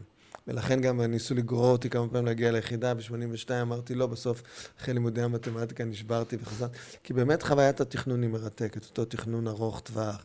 איך אתה בונה את מערכת הקריטריונים שביחס למה אתה בונה את התכנון, איך אתה מארגן את מדיניות הספיירים, איך אתה מארגן שוליים בריאים לתכנון. כי כשיש תכנון ארוך טווח, לפעמים גם אפשר לטעות. אפשר גם לחשוב שהתכנון צריך להיות אה, מאוד, נניח יש ביטוי בעברית נוקדני. תמיד הביטוי שלי היה תכנון רחב, לא נוקדני. לא כאילו להפך, הוא תכנון שמחזיק את השוליים הבריאים למציאות. אחד הסיפורים שאני, שתבין מה זה שוליים, כמה זה קונקרטי. אחד המבצעים שאני הכי גאה עליו, הוא לא פורסם, אבל ממה שבספר מופיע אפשר לספר, שהצלחתי להנחית, אה, תכננתי מבצע שבו יונחתו קרנפים בלי שיש אף אחד בשטח. זה מעולם לא נעשה, זה פריצת דרך דרמטית, ורבין לקח פה סיכון מאוד גדול, כי מבצע כזה כישלון, לא התרסקות רק, התרסקות זה כמובן אסון, אבל אפילו שכן נסע של, של הקרנף יישבר, אתה תקוע עכשיו במבצע חילוץ בארץ אויב, משהו מטורף. והם לוקחים את הסיכון הזה, כי אנחנו בודקים את זה מול trade-off ים של מסוקים, וזה. וזה הכל היה נעוץ באיזה strip שנמדד באיזה תקופה. אני הייתי במבצע שמדדו אותו, והכל היה ברור שלשם אנחנו מכוונים, שאפשר לדייק אה, בהגעה ל strip. אבל אני בראש שלי ידעתי גם שיש שוליים מאוד בריאים בשטח הטופוגרפי הזה, שגם אם לא בדיוק, ובאמת אחד הדברים הכי מרגשים עבורי זה היה להיות בקוקפיט של אותו מטוס, עם לדעת שה... שאותו מפקד טייסת ינחית את המטוס. אני זוכר את מפקד הצוות הנפלא שלי, אמר לי, דורון, אני לא בטוח לגבי הסימונים, הלילה חשוך מדי. ואני יודע, ונחתנו בסוף 1,200 מטר מהנקודה בדיעבד, והמבצע היה הצלחה גדולה. ו...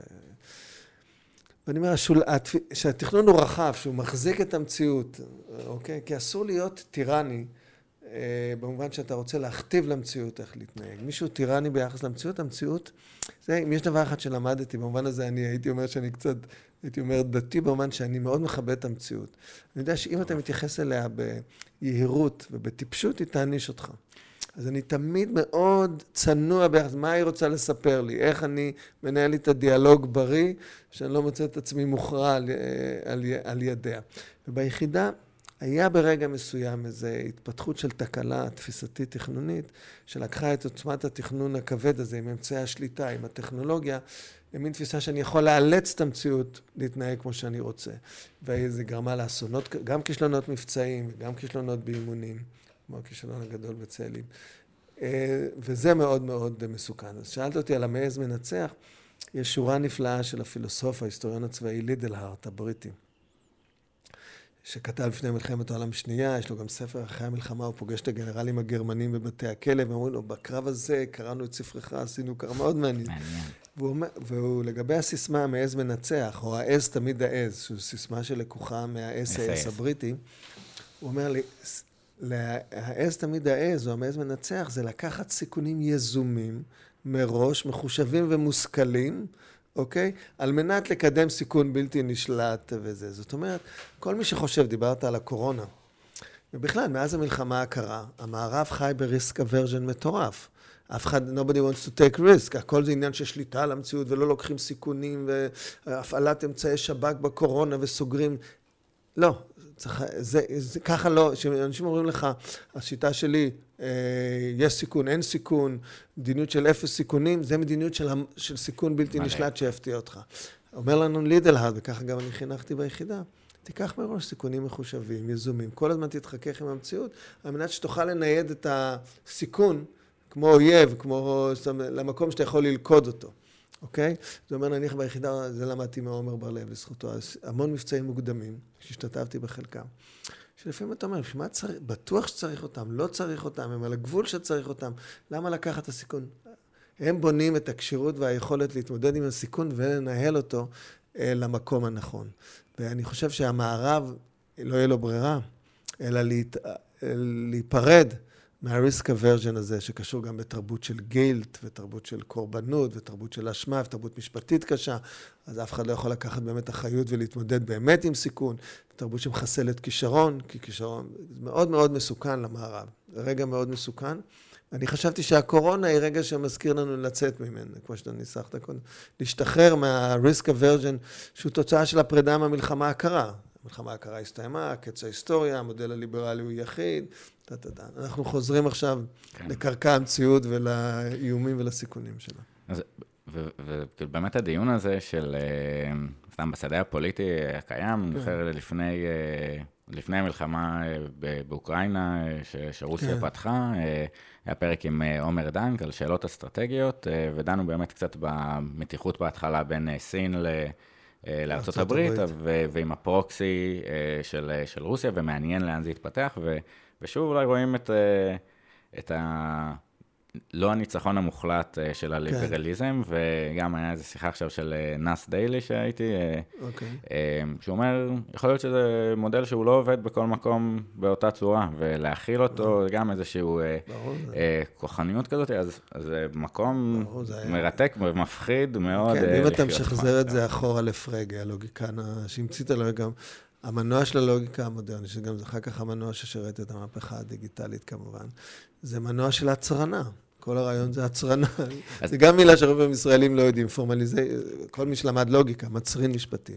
כשאתה חושב שיש לך מנוע להצרין את הזה, זה יהירות מאוד מסוכנת שהתוצאות שלה הן דרמטיות. אז, אז באמת אה, רק שאלה שהייתה לי על הצרנה, אמ, אמ, יש דרך להצרין שאלות? איך הלוגיקה מתייחסת לשאלות? כן, זה, זה בדיוק, כאילו... זה, בהחלט. אני חושב שעצמה זה הצרנה של שאלות, זה להעמיד אה, מכשיר מדידה או סטנדרט, שנות... כמו מכשיר בקוקפיט של טייס. אבל זה, זה מטה, כאילו, השאלה היא האם זה false או true או... לא, הוא נותן, לך, הוא נותן לך תשובות, או... המכשיר מדידה, אבל אתה תמיד יודע שהתשובה היא רק ברירת מחדל, כי היא שייכת, אה, היא באה ממישור ייחוס מסוים, אתה לא יודע מה המישור ייחוס שאתה פוגש כעת. היא תמיד, אתה יודע, אני תמיד כשאני מסביר פילוסופיה, שאני מלמד מדי פעם, אז תמיד אני, יש לי את הסיפור שאני מספר על סידני מורגנבסר. סידני מורגנבסר היה המורה שלי בקולומביה, היה, חיים היה המנחה, וסידני היה מין דמות אגדית בקולומביה, הוא נקרא הפילוסוף מהשול. כי הוא היה מהלור איסט סייד, הוא היה יהודי, והיה לו גם תמיד, מי זה הישראלים? בגלל שהוא... והוא היה לו חוש הומור הכי מדהים בעולם הפילוסופיה. כולם תמיד, הבדיחה, אתה יודע, הבדיחה הכי ידועה שלו בפילוסופיה, שתמיד צריך להזכיר אותה, כל שיעור לוגיקה מתחיל, זה שהוא, חומסקי נותן, אה, חומסקי בתור ארכי-ליברל, נותן הרצאה ואומר שבכל השפות בעולם שהוא בדק, שלילה כפולה mm-hmm. היא חיוב. בשום שפה בעולם, הוא אומר, הוא לא מצא שחיוב כפול הוא שלילה. וסידני מורגן יושב בשורה הראשונה ואומר לו, יא, יא, ומפריך אותו באותו רגע. זו הבדיחה המכוננת בעולם, בעולם, בעולם הפילוסופיה. אבל אה, סידני תמיד היה אומר לי, דורון, אתה תמיד יודע להסביר הכל. אחד היתרונות, אני אומר בצניעות, תמיד אומרים, שתמיד, אה, שתמיד אני טוען שאני יכול להסביר הכל, אבל הוא תמיד אומר לי, יש דבר שאתה לא תוכל להסביר. לא תוכל להסביר, הוא אמר לי מבחינה פילוסופית עמוקה, החלקה, אנחנו פה ליד פארק הירקון, החלקה על קליפת בננה במעלה, בהליכה בפארק. אני תמיד מתחיל, בשיעורי פילוסופיה אני מתחיל תמיד בזה, ואני אומר, אני אסביר לכם את זה מבחינה פילוסופית. בעצם שתי הפעולות הפילוסופיות הכי דרמטיות שקיימות, זה מה שאנחנו קוראים אה, השלכה והפשטה. או projection, פרויקציה ו abstraction. עכשיו אתה הולך ליוונים, תחשוב על, אה, תחשוב על אה, אפלטון, אז יש לך את הצורות האידיאליות וה-ordinary object שמתאמצים להגיע לצורות הזה, ואז אתה מגיע לאריסטו, ובעצם צורה וחומר הם שלובים, ויש פעולה של אבסטרקציה. אריסטו הוא בעצם ה-champion of abstraction, שאתה עושה את ההפרדה של הצורה מהחומר. אתה יכול להפריד, כאילו כמעט כפעולה מנטלית, את המשולש מהמשולש החומרי, את המלבן מהשולחן פה לפנינו. אז זו פעולה של אבסטרקציה. ואז אני, אני מקפיץ את התלמידים לקאנט, ואני אומר, מה קאנט לימד אותנו? קאנט אמר, מה התנאים האפשריים להפשטה, לאבסטרקציה? למה אני מצליח אה, לעשות אבסטרקציה למלבן? הוא אומר, קאנט, נורא פשוט, כי אתה, to begin with, השלכת את הצורה על העולם. אתה השלכת מלבנים משולשים, זמן, מרחב, וארגנת את עולם התופעות, זה קאנט, זה המהפכה הקופרניקאית של קאנט, ולכן אה, האבסטרקציה היא הרוור של פעולת ה... של פעולת ההשלכה, אוקיי? וכשאני קופץ משם לויטקנשטיין, וויטקנשטיין אומר לכאן, תקשיב, יש פה בעיה, כי כשאתה עושה אבסטרקציה והשלכה, אתה חושב שזו פעולה אחת היא הרוורס של השני, ואתה חוזר לאותו מקום, ואולי אתה לא חוזר לאותו מקום. אתה משליך דק ואתה עושה אבסטרקציה של רביט. אוקיי, בעיות המשמעויות של המאה ה-20, איך זה קשור להליכה וקליפת הבננה.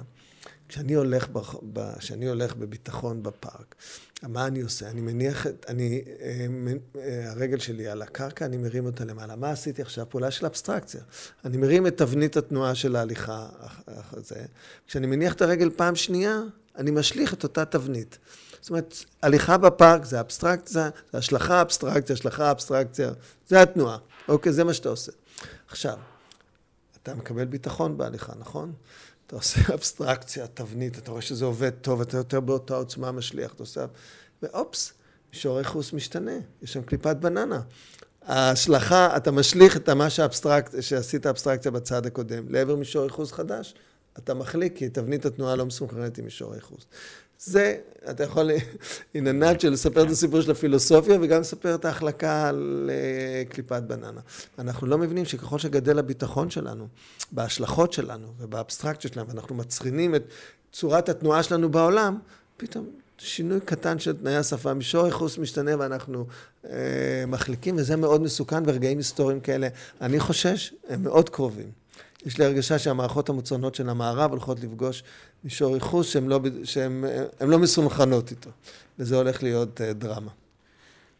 זה מרתק, כאילו, באמת הנדריק ברקסון יגיד למה זה מצחיק גם שהחלקת על הבננה, אבל ה, ה, ה, באמת אולי הפער הזה בין הביטחון, ה, כן. היכולת הזאת, שזה גם uh, חוזר לעולם התכנוני, אם אתה חושב שאותו יכולת שלך... אה, להשליך על המציאות ואותן הנחות אה, זה. אז אתה, אה, אני אצטט פילוסוף גדול, אותך, באמת כתבת על מהי שאלה, שזה מפגש עם בעיה מונעת פעולה, או... או כן. מונעת כן. את המשכו של קו פעולה ללא דיון. כן. שזה כאילו איפה שאתה מרגיש, כמו שאתה מרגיש, תרבות המערב תקועה, לאן שהיא הולכת, היא... פוגשת אה, זה. זו, זו אותן שאלות שהן כאילו תהייה, תהייה ותהייה. וזה אה, החיכוך, החיכוך הזה, דרך אגב, הוא חשוב, כי בסוף ממנו אתה תייצר את, ה, את האפשרות של תנועה. אבל זה, זה עצירה באמת, זה בלימה. דרך אגב, אפרופו שדיברת על פילוסופים ומפרשים פילוסופים, תמיד אומר שנניח שפילוסוף גדול כמו קאנט או ויטקנשטיין הם כאילו הצליחו לפצח משהו בקיר הסלע עבורנו, אוקיי?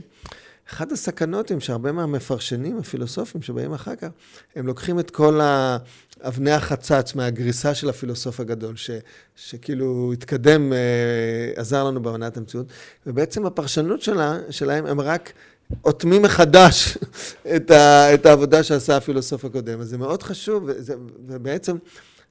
כמעט הייתי אומר הפילוסופים האקדמיים, שזה המקצוע שלהם, לכן אמרתי הוויטקנשטיינים, זה מה שהם עשו.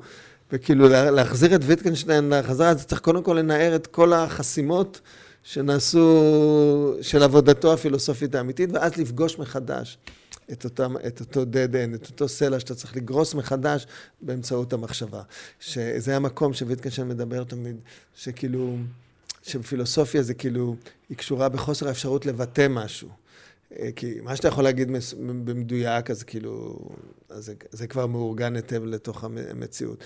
בפילוסופיה זה קצת, קצת כמו אה, כישלון, כל הניסיונות להגיד משהו, ובכישלונות האלה, מול המשטח סלע, משהו is being exemplified, משהו מראה לך את הדרך. וזה מה שחשוב גם באמת השאלה, מה אנחנו יכולים להגיד? כאילו, האין מעיין, האם אמרתי משהו, קרנפ והדיון אה, הזה, אבל...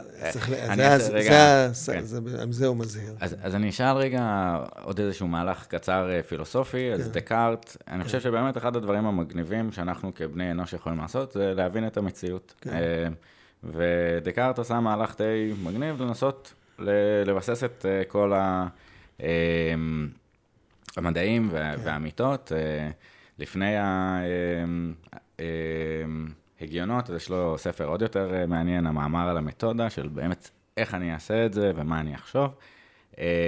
ואחרי שהוא עשה מהלך מעניין, אגב, שאלת שאלות וספקנות, ספקנות כן. היפרבולית כזאת, איזשהו פיצול בין רציונליזם לאימפרציזם, האם אנחנו מקבלים מהעולם כן. את הידע, או האם אנחנו משליכים אותו ויש ידע אפריורי. אה, וקאנט באיזשהו מקום מאחד את זה. ו... כן.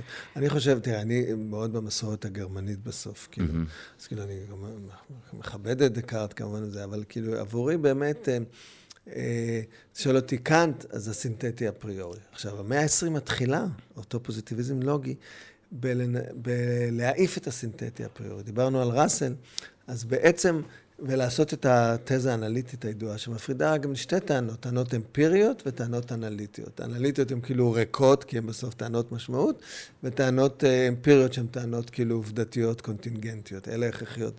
ופה קורה, והסינתטי אפריורי, שהוא מין יצור כזה, שהוא אפריורי, אבל הוא אינפורמטיבי, לועגים, לועגים לאפשרות הזאת של קאנט. ולכן ויטגנשטיין הוא במובן מסוים עושה סינתטי אפריורי, יש לו גם הערה ב Philosophical Investigations, משהו על הנגציה של הסינתטי אפריורי. ובעצם אנחנו צריכים להחזיר את הסינתטי אפריורי. זה, זה איפה שהאקשן אה, קיים. וזה קשור גם לניסיון כמובן של המאה ה-20, להצרין את המתמטיקה, את, בעזרת הלוגיקה, כי זה להפוך את, את המתמטיקה לאנליטית. והכישלון של משפט אי השלמות של גדל, ומה המשמעות של זה. וזה גם, זה אחת הסוגיות הכי, דיברת על צ'אט GPT, שהתחילו להתעסק בצ'אט GPT, אמרתי, רציתי לבדוק אם באמת כמה הוא עמוק. שאלתי אותו על המטר בפריז, לא היה לו מושג, ושאלתי אותו על uh, הוויכוח בין גדל וויטקנשטיין על התוצאה של גדל של משפט אי השלמות. כי בשביל גדל, באיזה מובן עמוק ולהרבה אחרים, העובדה שלא הצלחת להצרין את המתמטיקה בעזרת הלוגיקה, הם עשו ריזורט לאיזו תפיסה אפלטונית של המתמטיקה, שהמתמטיקה היא זה יש שקיים באיזה עולם אפלטוני. ואצל ויטקנשטיין לא. כאילו, ולכן הרבה אנשים ניסו להגיד שוויטקנשטיין לא מבין את גודל, להקנית את גדל ואת התוצאה, ולהק... אבל זה פשוט לא נכון. זה משהו הרבה יותר עמוק בהבנה שלו של מתמטיקה כסינתטית אפריורית, שזה, שזה מגיע מקאנט. אז אני רציתי לקחת את זה באמת אה, אחר כך לויטקנשטיין, לאיזשהו ממשיך אה, כן. של אה, קאנט, וניתן ככה את שבעת משפטי היסוד כן. בטרקטטוס. זאת אומרת, העולם הוא כל מה שקורה, מה שקורה, העובדה הוא קיום, מצב הדברים, מחשבה היא תמונה לוגית של העובדות, מחשבה היא פסוק בעל מובן, משפט הוא פונקציית אמת של משפטי יסוד, בסדר? ננסה לתת בזה כן, משמעות עוד רגע. Uh, הצורה הפשוטה של פונקציית אמת היא, uh, זוהי הצורה הכללית uh, של משפט, של הצורה, כן? Uh, ובסוף איזה סיום יפה, uh, מה שאי אפשר לדבר עליו, על אודותיו יש לשתוק. Okay. כן. אז מתוך כל הניסיון הזה, ואנחנו קצת uh, uh, נזרקנו לעולם, uh, כמו ש... Uh. לא, uh, נו, היידגר, כן, דיזיין כן. בעולם. Uh, ואנחנו יש, קיים בעולם. השאלה שלי, קצת איך יצאנו מתוך ההבנה, האם זה טבולה ראסה, האם זה סינתטי אפריורי, היכולת לשאול שאלות ולהבנות מציאויות שונות ממה שיש. האם שאלה ומחשבה, אנחנו יכולים לחשוב על דברים שלא קורים, או על דברים עתידיים. אה, בעצם בשאלה אנחנו אומרים, יש ריבוי אפשרויות. אני אשאל אותך מה השעה, רק אם אני אדע שיש כמה שעות אפשריות, ובכלל היכולת להבין מציאויות שונות. נקודת אה, חשיבה שלך, כן. פילוסופית, אה, אמיתית, אני, במובן הזה, אני, אפרופו גם... איך זה קורה הדבר הזה? אפרופו גם קוונטים, אני לא... תשאל אותי ככה, לא... יש כל הסיפור של, אתה יודע, האם המחשבה יכולה להיות על, על מוסר ריק? Mm-hmm. אני חושב שמחשבה היא, היא לא יכולה להיות על מוסר ריק. מחשבה היא בעצם, אה, אה, היא לא, היא לא, היא לא אילוז'ן, היא לא פנטום, היא הפעלה של גלגלים של המציאות. proposition הרי זה סוג של מחשבה, אצל ויטקנשטיין פה בטרקטטוס. ואצלו ה proposition היא, ה proposition, אתה ציטטת, היא תמונה, תמונה של המציאות. אז אתה שואל אם יכולה להיות תמונה של כלום. או, ו... או אם זה... אנחנו בהגדרה, בשאלה, מייצרים אה, השוואה בין כמה תמונות, שאחת היא... תקבל אישוש מדעי או אישוש של באמת כך פני הדברים, וחלק לא. אני חושב שה insight העמוק הוויטקנשטייני, וזה גם היה עניין שלי מתמטיקה וטוב החוצה, הוא כמעט קומבינטורי. כאילו, זאת אומרת, זה, כאילו, זה מין הרכבה של המציאות. אתה יכול לעשות, אה, אתה יכול בהרכבה ליצור אה, פנטום תמונות, כמו הסטייק של המטריקס, שזה כאילו מין איזו אבסטרקציה מאורגנת, אבל זה אילוז'ן. וכשאתה תפרק את זה, אתה בסוף תפגוש, את, תפגוש שיש איזה אילוז'ן. אז העולם שלי הוא מאוד פשוט. What is real and what is illusory. כאילו, היה, היה תקופה כזאת של קוונטים, עולמות אפשריים. אני חושב שזה מרחב, אה, מרחב שהוא אה, נפרד, נפרד מהעולם. זה, זה הרכבות שהן, they are not real. אה, כאילו, אני מאוד ויטקנשטיין במובן שהאפשרי, אתה שואל מה זה האפשרי. כשהתחלתי ללמוד תואר ש... שני, זה היה כאילו הגדרה של, הדוקט... של המאסטר שלי, מהו, ה... מהו האפשרי.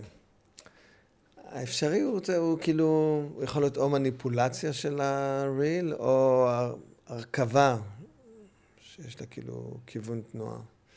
אמ, אני יודע את התשובה, אבל אני לא בטוח מה השאלה שאני עונה עליה. מה שנקרא, כן. א', שאלה טובה, יכול... ומה יהיה זה, ונשאיר את זה בהשוליים אה, אוקיי. של... כן. אני יודע את ההוכחה, אבל השוליים אה, קצרים, אה, כן, אותה. זה מדהים, זה כן, כאילו... אז, אז באמת לקראת, לקראת סיום, אני אשאל כמה שאלות. אחת, קצת דיברנו על מהי שאלה, אבל מהי בעיניך שאלה טובה? מה הופך שאלה לשאלה טובה, או במקומות שבהם היית, שידעת ש... זה, אז זה קשור לתחושה שלי, תראה, אחד הדברים המרכזיים ב, בשפה זה האינדקסיקליות של השפה. דיברנו על צ'אט GPT, צ'אט GPT, לדוגמה, יש את ההבחנה היסוד, היסודית בין use ו-mention. אה, שימוש בשפה, כמעט הייתי אומר, ציטוט השפה, אוקיי? אה, לכן אני לא מתרגש מצ'אט GPT במובן המטאפיזי הדרמטי, לא במובן של טכנולוגיה דרמטית שתחייב, אה, היא חלק מהמהפכה הדיגיטלית שאנחנו מדברים עליה, שזה דרמה. אבל במובן ה... במובן העמוק של ה... של ה...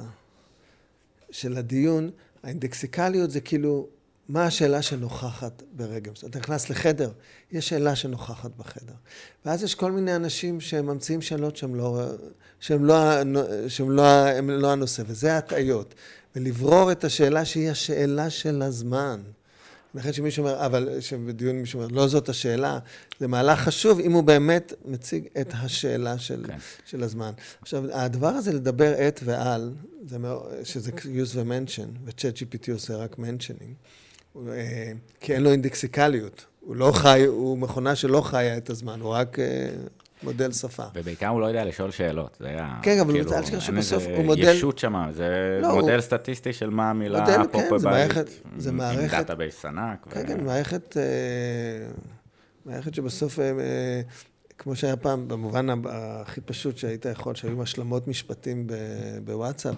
במובן מסוים הוא משלים עם מערכות הסתברותיות מאוד ענקיות את ברירת המחדל האפשרית של, של שאלה שאתה שואל אותו דיון. דרך אגב, מאוד מעניין כש... שזה קשור לאינדקסיות, שברירת המחדל, מה שהיינו קוראים פעם לרוץ על המשיק, היא... כשמגיעה לשוליים, הוא יכול פתאום להמריא לתחומים הזויים, את צ'אט GPT. כי כאילו זה קוצר הראייה של הברירת מחדל, שזה בדיוק כמו ברירת מחדל של כל מכשיר מדידה, זה סוג של, אה, סוג של uh, מכשיר מדידה. אז אני אומר, האינדקסיקליות של הזמן זה הדבר uh, uh, הכי חשוב. אז נניח, ואני אעביר את זה נניח לדיונים באמ"ן, שהייתי מפקד יחידה, אני זוכר, יושבים עמידרור, שהיה אחד, ואז אחרי זה דיון אמרתי להם, חבר'ה, אני רוצה לשחזר אצלכם את ההבחנה בין לדבר את ולדבר על. צ'אט GPT מדבר על הדברים. זה כמו התלמידים, אתה יודע שהיינו בבית ספר, היו תלמידים שהייתה איזו שאלה, והם פתאום דיברו באיזה מטה על הדיבור, על השאלה, ואיכשהו נחלצו מהשאלה של המורה. אבל לדבר עת זה לחיות את האינדקסיקליות של השאלה, זה ממש פעולה קומבינטורית של להרכיב, להרכיב את השאלה בזמן, ממש הכי פיזית, ולייצר ממנה את ההתרה. דרך אגב, זו נקודה גם מאוד ויטקנשטיינית. אם אתה מצליח to formalize the question באופן מלא, זה הרגע שהתשובה מגיעה. זאת אומרת, ניסוח השאלה, הבירור שלה וניסוח שלה, כשזה מגיע לקצה, בעצם אתה התרת את השאלה. זה לא שניסחת את השאלה ועכשיו אתה שואל את התשובה. אתה עכשיו בתהליך של בירור השאלה. מה השאלה בחלל החדר? מה השאלה ב... לא יודע, ב, בעולם הפוליטי הישראלי, אוקיי? אנחנו עושים את הבירור של השאלה.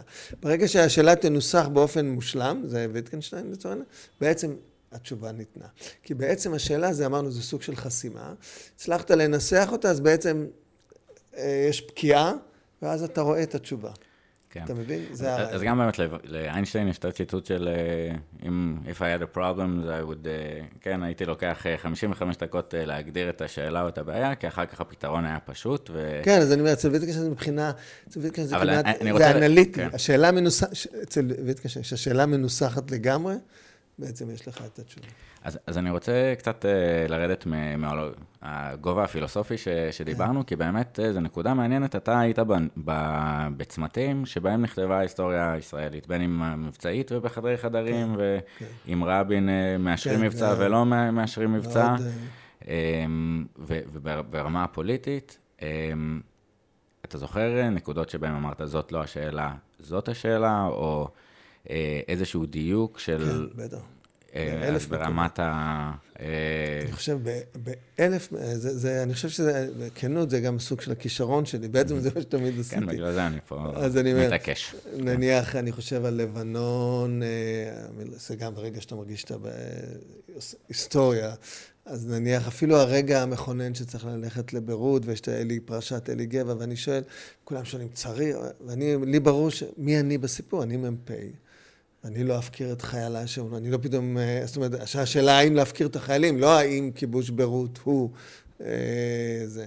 אה, שאלה מאוד דרמטית במלחמת לבנון, נניח שאלה הראשונה שאני שואל את עצמי בק- בקרבות הראשונים בצידון, איך הצבא, על מנת להגן על עצמו, בעצם ההנהלה, מחליטה להעמיס את השכפ"צים הלא מסונכרנים לקרב של ימי קיץ וזה, ובעצם בשביל להגן על עצמה, בעצם מפקירה את המפקדים והלוחמים שהחליטו להוריד שכפ"צים. אני הודעתי שבקרב מאוד מפורסם, שלחמים בלי שכפ"צים. לא כפיתי, אבל כולם נלחמו, ולכן בקרב הזה אנחנו היינו מאוד יעילים וטובים, ופלוגה אחרת פשוט כמו ברווזים במטווח. זאת אומרת, אתה, ברגע הקריטי להבין מה השאלה, מה, מה, מה, שבשפה אחרת להגיד מה, מה הנושא. אה, בסיירת מטכ"ל מההתחלה, אני מבין שהשאלה היא באמת ההבחנה היסודית הזאת בין מה שהם חשבו שהוא תכנון נוגדני לבין מהו תכנון רחב, מהו שוליים, איך מחזיקים ספייר, איך מחזיקים את המרחבי שיקול דעת על הספייר. אתה מגיע לצומת שקבעת שבשעה ארבע, אם אתה, אם אתה אחרי ארבע בדקה, אתה אמור לשוב. אוקיי, אבל ארבע זה נקודת ייחוס. אז אם זה ארבע בדקה, אני כבר שם. אני כאילו, אני לא באבסטרקציה שלנו, אני כבר, אז כבר prices were, מחירים הושקעו, אז אולי אני כן לוקח את מרחב, את אותם שוליים. ולכן במוטו של סיירת מטכ"ל, זה מוטו שאני המצאתי, יש מוטו פילוסופי, כל קריטריון אינו אלא רק נקודת ייחוס. זה, אז זה הפרק של היחידה. בפרק של... האקדמי שלי, שהוא, אבל אני חושב שהוא גם היה היסטוריה, שנים בקולומביה. זה באמת הרגע, הרגע הוויטקנשטייני העמוק, שבו אתה מבין שפוזיטיביזם לוגי מיצה את עצמו. באיזו התכתבות שלי בטוויטר, מישהו כתב לי, ענה לי יפה, הוא אמר שצ'אט GPT זה המימוש הדיגיטלי של הלוג'יקל פוזיטיביזם. זה מאוד יפה. בסוגיות הפוליטיות הישראליות, אני יכול להגיד שמההתחלה הבנתי שה... ה positioning של הסוגיה האיראנית, כאילו השאלה האיראנית, ה positioning בצורה שהוא, it was positioned, איראן פשוט מדינת אויב, זה ה-rabbit hole שכל החברה הישראלית בסוף נופלת בו. ולכן כאילו כשאני, כשבני, שהוא חבר, אמר, there's no daylight between me and ביבי בשאלה האיראנית, אמרתי לו, אתם כבר טועים. שחבר'ה צעירים במחאה עכשיו, פתאום שמים שלטים, איראן דוהרת לפצצה, אני אומר, אמרתם את זה, אתם כבר משחקים משחק שהוא מחוץ. זאת אומרת, היה לי ברור שהשאלה היא, נניח שהשאלה, אז נשמעו לי, אז מה, אין איום איראני? אין דבר כזה שאלה, כאילו, מה זה, מה זה איום בלי, מה תכתיב הפעולה האפשרי. התשובה והשאלה הן, שוב, מסונכרנות.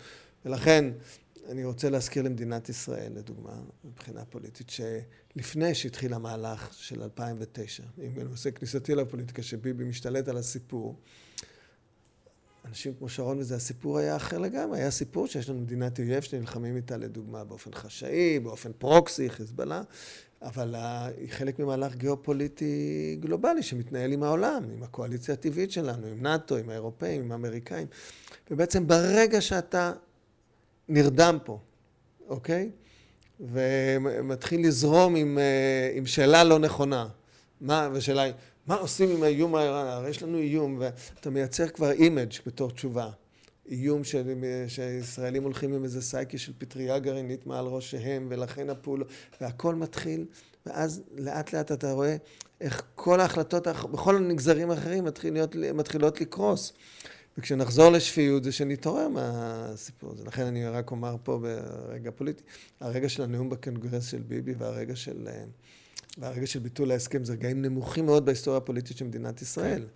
גם בכלל התמקמות אה, לא לנו, לקחת איזשהו... ברור, אה, זה באמת לסגור. אתה תמיד חייב לשאול מי אתה. ואני אומר לך, גם אפרופו זה, נחזור קצת לצבא וזה. אני פעם, יש איזה מסמך, אחד המסמכים הכי יפים שלי, נמצא בפרקליטות הצבאית, וזה מסמך 14 הנקודות, שאני מסביר כמה עקרונות פילוסופיים שקשורים גם לתקלה כמו צאלים. ויש שם נקודה על הגנרל שמתפקד בתור מ"כ. הכוונה היא, לכל רמה, מי אתה? אתה גנרל, יש לך איזה גובה של ראייה, יש את הרזולוציה שלך. אבל נורא אה, מפתה. לגנרל פתאום לרדת לפרטי פרטים של המ"כ, כי זה גם יותר קל, אוקיי? וגם כאילו, וגם זוכה לשבחים, אבל אתה חייב תמיד לשאול בסיטואציה, מי אתה בסיטואציה, כאילו, ואז אתה פועל. אני זוכר אפילו, יש לי תמונה בראש על איזה סרט דוקומנטרי שראיתי. זה קשור לשאלה האתית, לכן חשוב. כשאתה רואה, אה, אה, יש את הנחיתה בנורמנדי, כוחות בעלות הברית מתקדמים, ורואים מהפרספקטיבה של הגרמנים, גרמני, אה, חיילים גרמנים שסוגרים תיל, שרשרת ברזל לסגור. עכשיו, זה לא דבר פשוט להגיד האם ברגע הזה אותו חייל גרמני עם חבריו לכיתה, הוא עכשיו מחליט שהוא, אוקיי, עושה זום אאוט אבסטרקטי, זה מלחמה לא ראויה של העם הגרמני, מלחמה נוראית של העם הגרמני, ואני עכשיו עורק. זה לא שאלה פשוטה. כאילו, זה לא... אתה, תזכר מי אתה. לכן אני חושב שאחד הדברים באמת, זה קשור גם, אתה דיברת על הרשתות וזה, שאנשים מאבדים קשר ממי הם בסיפור. אה, אוקיי, ודרך אגב, בסוגיה הצבאית מדינת ישראל זה אחד הדברים המשעשעים, כי הישראלים, כיוון שכולם עברו דרך המכבש הצבאי, אז כל אחד בכל capacity צבאי, ואני אסיים בסיפור קצר, חושב שהוא אה, נותן לך אנליזה על, התקיפה באיראן כשאין לו, לו בכלל את החומרים להרכיב את השאלה בשפה שלך. הייתי באירוע, החייל הראשון שלי שנהרג, חייל מאוד אמיץ בצידון, והייתי באירוע אזכרה שבוע שעבר, ואז ניגש אליי הבן של דוד, אחיו של דני, שזה... אמר לי, דורון, איך זה הוא אמר? הוא אמר משהו, שדווקא אנשי הצבא הם יותר ממוקמים אה, מרכז, אה. אבל אמרתי, כאילו, בשביל לכבוד דעה, אתה צריך נגישות לחומרים שאיתם אתה מרכיב את, ה, את, את התמונה. ו... ולכן אולי אתה שואל אותי, מה השאלה? השאלה באמת זה מי אתה, כל אחד. זו השאלה הכי עמוקה, ואם אתה יודע מי אתה, אז אתה מבין גם את האינדקסיקליות של הזמן, כי אתה חי בזמן. אתה מבין את האינדקסיקליות של הזמן, אתה מבין את השאלה הכוללת שמסנכרנת את כולם, ואז אתה, מזה צריך להיגזר, מה עליך לעשות, כאילו, כן. בעולם הזה, ומפה, ומפה גם הציווי קצת... האתי. כן, וגם uh, קצת השלוש שאלות של קאנט, מה, מה אני יכול לקוות, מה אני יכול לדעת, בדיוק, מה עליי לעשות, uh, חזק מאוד. האימפרטיב העוצמה של האימפרטיב הקטגורי, שאני הכי אוהב אותו, זה דווקא בניסוח, never, uh, שאתה צריך, uh, לכל אחד אתה צריך להתייחס לא כ-mean to an end, but an end in themselves. והעובדה שזה logically equivalent לאימפרטיב כן. בניסוח הרגיל של חוק אוניברסלי, לא להשתמש בבן אדם כאמצעי, באמת הצו הקטגורי, נחזור, נשים לינקים. ממש, יפה. אמ, ובאמת, א', יש את המקום. וגם אני אומר את זה, בתוך כל הסיפור הזה, איבדנו אה, כבוד, כבוד לגרייטנס, וזה ליברליזם עשה, כי ליברליזם עשה כאילו אמנציפציה של הסלף, אז nobody מוכן, ל, מוכן לתת כבוד ל greatness, לא מוכן, כל פילוסוף מתחיל מי זה קאנט, ויטקנשטיין הוא מיותר, אה, גנרל, גנרלים בקרב, אנחנו מתחילים לעשות להם איזה פוסט ניתוח קולוניאלי, ולא להבין. הורדת הפסל של general אה, לי עכשיו. של... כן, בדיוק, זו תמונה. הרי גנרל גרנט עצמו היה גאה לראות את הפסל של לי, הרי סיפור הכניעה, זה, זה, זה האתוס שמכונן את החיים של גרנט. אז יושבים פוסט-קולוניאליים ומשבשים את כל, את כל קריאת המציאות, כל קריאת ההיסטוריה. זה, זה מאוד טרגי וזה באמת רגע מאוד קשה של התרבות המערב היום. אז, אז באמת יש אה, שאלה, וקצת דיברנו על אה, מי אתה, א', אה, המקום שהרי כל ישראלי עבר בצבא, אז גם מתחילה להישאל השאלה, כן. האם זה באמת על כולם ואיך זה משנה את החברה שלנו כאן, ויש שאלה יפה של למה אני אתגייס, מה, אם, אם אף אחד לא יתגייס, מה יהיה? אז בסוף זה שוב אולי הבריחה שלי לאוניברסליזם, אבל אם אף אחד לא יתגייס, אז יהיה שלום. לא. ואף אחד, אף אחד. כן. מכל הצדדים, אבל זה, זה לא, לא הולך לשם. אה, אז לפני השאלה האחרונה, אה, דיברנו קצת על judge a man not by his answers, but by the questions he asks. אוקיי. אה, מה הם לדעתך השאלות המרכזיות אה, שעכשיו עומדות אה, בפנינו, או כמצב הפלונטר שנתקלנו בו בחברה הישראלית, או- אה, יהודית ודמוקרטית, אה, אוקיי. ישראל, אז כן. או אני- העולם המערבי ככה, כן. החברה הישראלית, אני חושב שדיברתי על, ה, על, ה, על הבניית התמונה הכוללת, שה-rabbit hole של איראן, אבל בסוף זה גם קשור ל... בסוף התגלגל לידיים של דיכטר, שהוא ניסה גם להאמין את זה בקדימה, עם חוק הלאום. תראה, הפירוק הוויקטורי ליהודי ודמוקרטי הוא פירוק סופר מסוכן והוא טעות לוגית. בסוף יש פה ישראלים, אוקיי? הסיפור הישראלי הוא מורכב, ברור שיש פה את סיפור הלאום, סיפור מדינת הלאום של העם היהודי, זה, זה קטנוני לחשוב שצריך איזה אזיקים חוקיים בשביל אה, לעגן את העובדה שפה, למדינה הזאת יש היסטוריה, יש לה רציפות היסטורית, היא הוקמה כמדינה, אבל נוצר פה, יש פה, יש פה אנשים שהם ישראלים. אחת הסיבות שבסוף אני חושב, לא הצלחתי להישאר הברית, כי חשבתי שאולי אני רוצה את זה, כי לא, בלי לפגוע בכבודם של יהודים אמריקאים, הבנתי שאין לי רוורס על הישראליות שלי. יכול להיות שהייתי נוסע בגיל 20 והייתי הופך להיות יהודי אמריקאי, או יש- ישראלי בגלות, אבל ברגע שאתם... יש פה כבר ישראלים, הולכים בארץ פה ישראלים. אני, נניח, הפגיעה בדרוזים, שהיא פגיעה מאוד uh, קרובה לליבי, כי אני, uh, נלחמנו ביחד ואנחנו מכירים. אנחנו במובן הזה, uh, השיבוש הלוגי, תראה, תמיד כשאני פוגש אנשי צבא, ואני בעצם, במובן מסוים, אני הייתי סוג של הראשון שהכניס את לימודי הפילוסופיה. חלק מה... כולם לומדים פילוסופיה, כמעט כל גנרל היום. ותמיד אמרתי, תהיו מאוד זהירים בפילוסופיה ולוגיקה, כי פירוקים לא נכונים. כמו לעשות פירוק וקטורי ליהודי ודמוקרטיה, אתה כבר אבוד. זה, זה, זה נורא פשוט, אני אתן לך דוגמה מתמטית הכי פשוטה.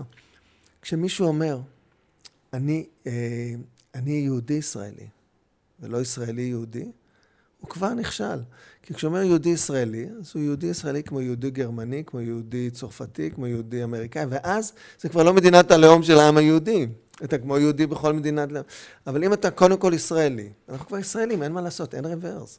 אתה ישראלי, בכלל, אין רוורס בהיסטוריה. והרבה מהתנועות הרוורס האלה, זה מדינת ישראל חיה היום כל מיני תנועות רוורס לאחור שלא יביאו אותם לשום מקום, אוקיי? אתה לא יכול להיות, אתה כבר ישראלי, אוקיי?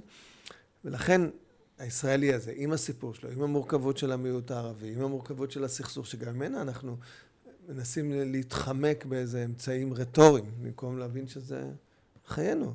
אני, במובן הזה, אני, יש לי את היתרון שאנחנו, שאימי משייח' ג'ראח, שהבית בשייח' ג'ראח, זאת אומרת, כמו שאנחנו יכולים לוותר על הבית בשייח' ג'ראח.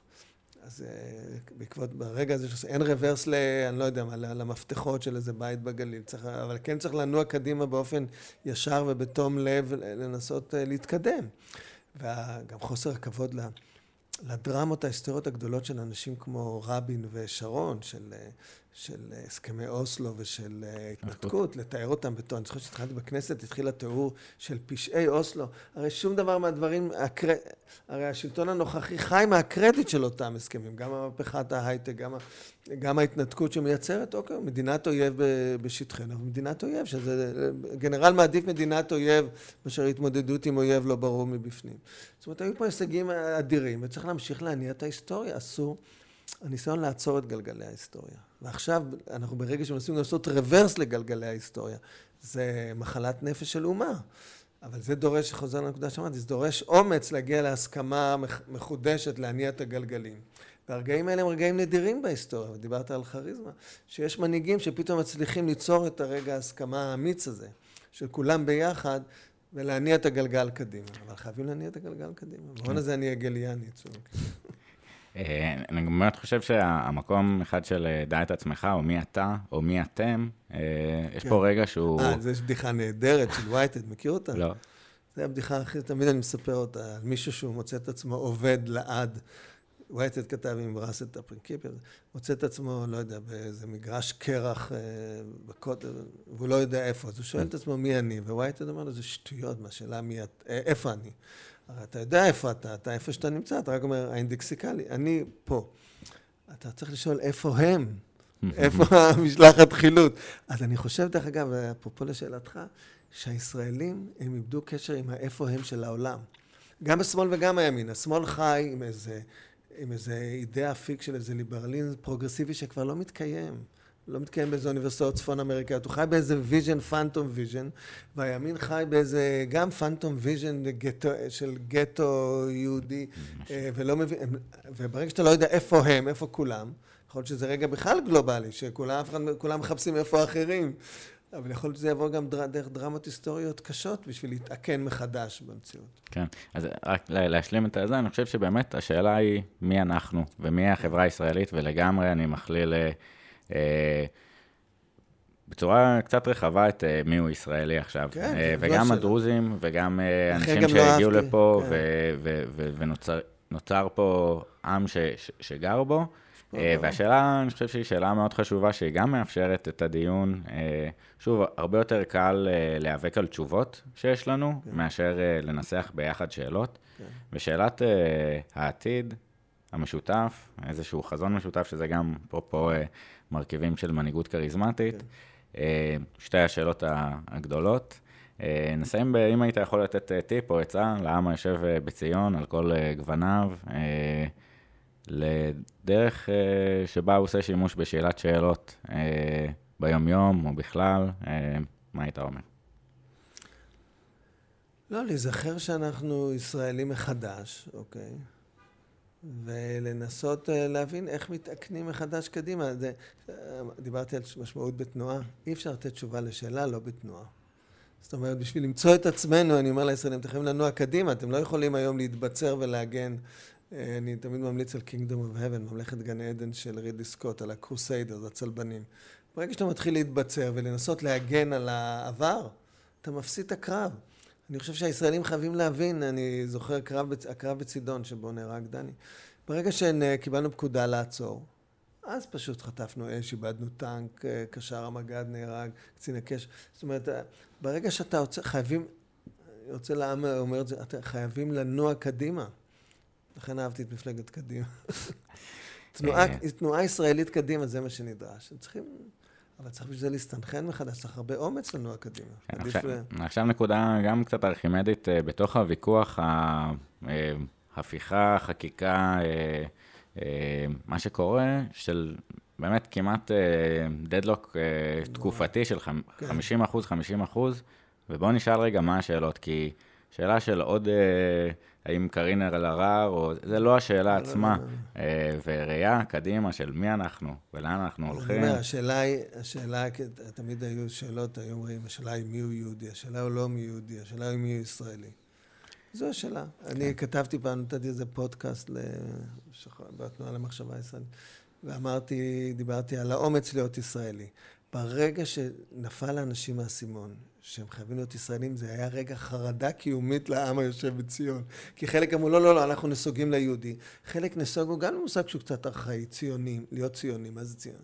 אז ציונות זה התנועה שיצרה את הישראלי. אז אני אומר, האומץ להיות ישראלי זה זה, ולכן השאלה היחידה היא, מה זה להיות ישראלי? ואני חושב שאם תהיה, חלקנו שכבר עברו איזה פרק בביוגרפיה הישראלית, אה, יודעים שכשהם פוגשים את העולם, אני פוגש אותו כישראלי. כשאני פוגע, אני יודע שאני ישראלי, אני אין לי לאן לסגת, אז יכול להיות שיהיה פה דרמה והעסק לא יעבוד, וכולנו נמצא את עצמנו באיזה גלות נוראית או באיזה דיאלוג, אבל כבר יש פה ישראלי, יש פה ישראלים, זה לא רק פוקלור וזה, יש פה, העברית היא שפה מארגנת, אנחנו ישראלים, אז הם צריכים לשאול את עצמם. כן, ובאמת בתוך הקסם הזה, חוזר לתמונה באמת הזויה שאנחנו חושבים עליה, של דרווין וחיים שלא היה על היבשה ויצא מהמרק כן. והתפתחות. כן. וההומו ארקטוס, כן. זה די מגניב להיות uh, ישראלי עם העבר היהודי, סופר. מדברים עברית, יש פה תנ"ך אה, בין 150, אה, אותו שפה. אמא שלי שחיה את המנדט וישראלית והשפה העברית ותנ"ך, וברור. כן. וגם כבוד לגיבורים של הסיפור הישראלי. אחת הדמויות שאני תמיד חושב שהם מנמיכים אותו, נניח דיין. אנשים לפעמים שוכחים איך העולם מסתכל מבחוץ, כן.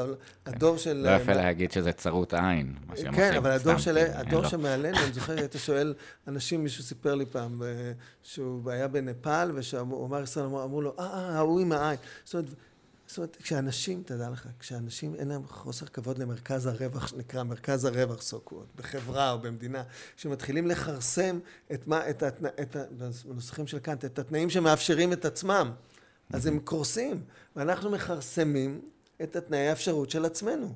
שזו מחלה בימין, אבל זו מחלה גם בשמאל, עם הסוג של אוניברסליזם לא ישראלי, ליברל פרוגרסיבי ילדותי. אז פשוט יש פה תהליך של, הייתה לי חברה הרבה שנים פסיכולוגית, שתמיד השתמשה בביטוי, לכרסם את המכרסם. כאילו, מכרסמים את התנאים המאפשרים של קיומנו. זה יכול, it, it lasts as long as it lasts, אבל זה הגיע עכשיו למצב שזה לא יכול להמשיך, אין, אין מנוע תנועה, קדימה. טוב, נסיים באיזשהו אה, משהו אה, אופטימי איכשהו?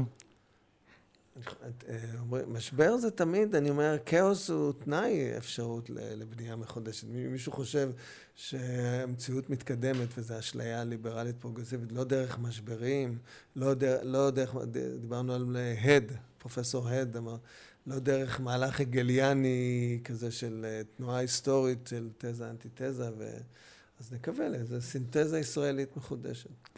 אחלה, אז אה, דורון, המון תודה על שיחה אינטרדיסציפלינרית, מרתקת, כן. על מונח ומושג שנראה לנו מובן מאליו, שאלות. כולנו עושים אה, ביום-יום ושואלים הרבה, אבל אה, ברגע שלוקחים צעד אחורה ומסתכלים, רואים כמה זה מכונן וכמה זה לא מובן מאליו, אז תודה על האור שהשלכת על הנושא. יאללה, חבר'ה, נתראה בפרק הבא. ביי. ביי.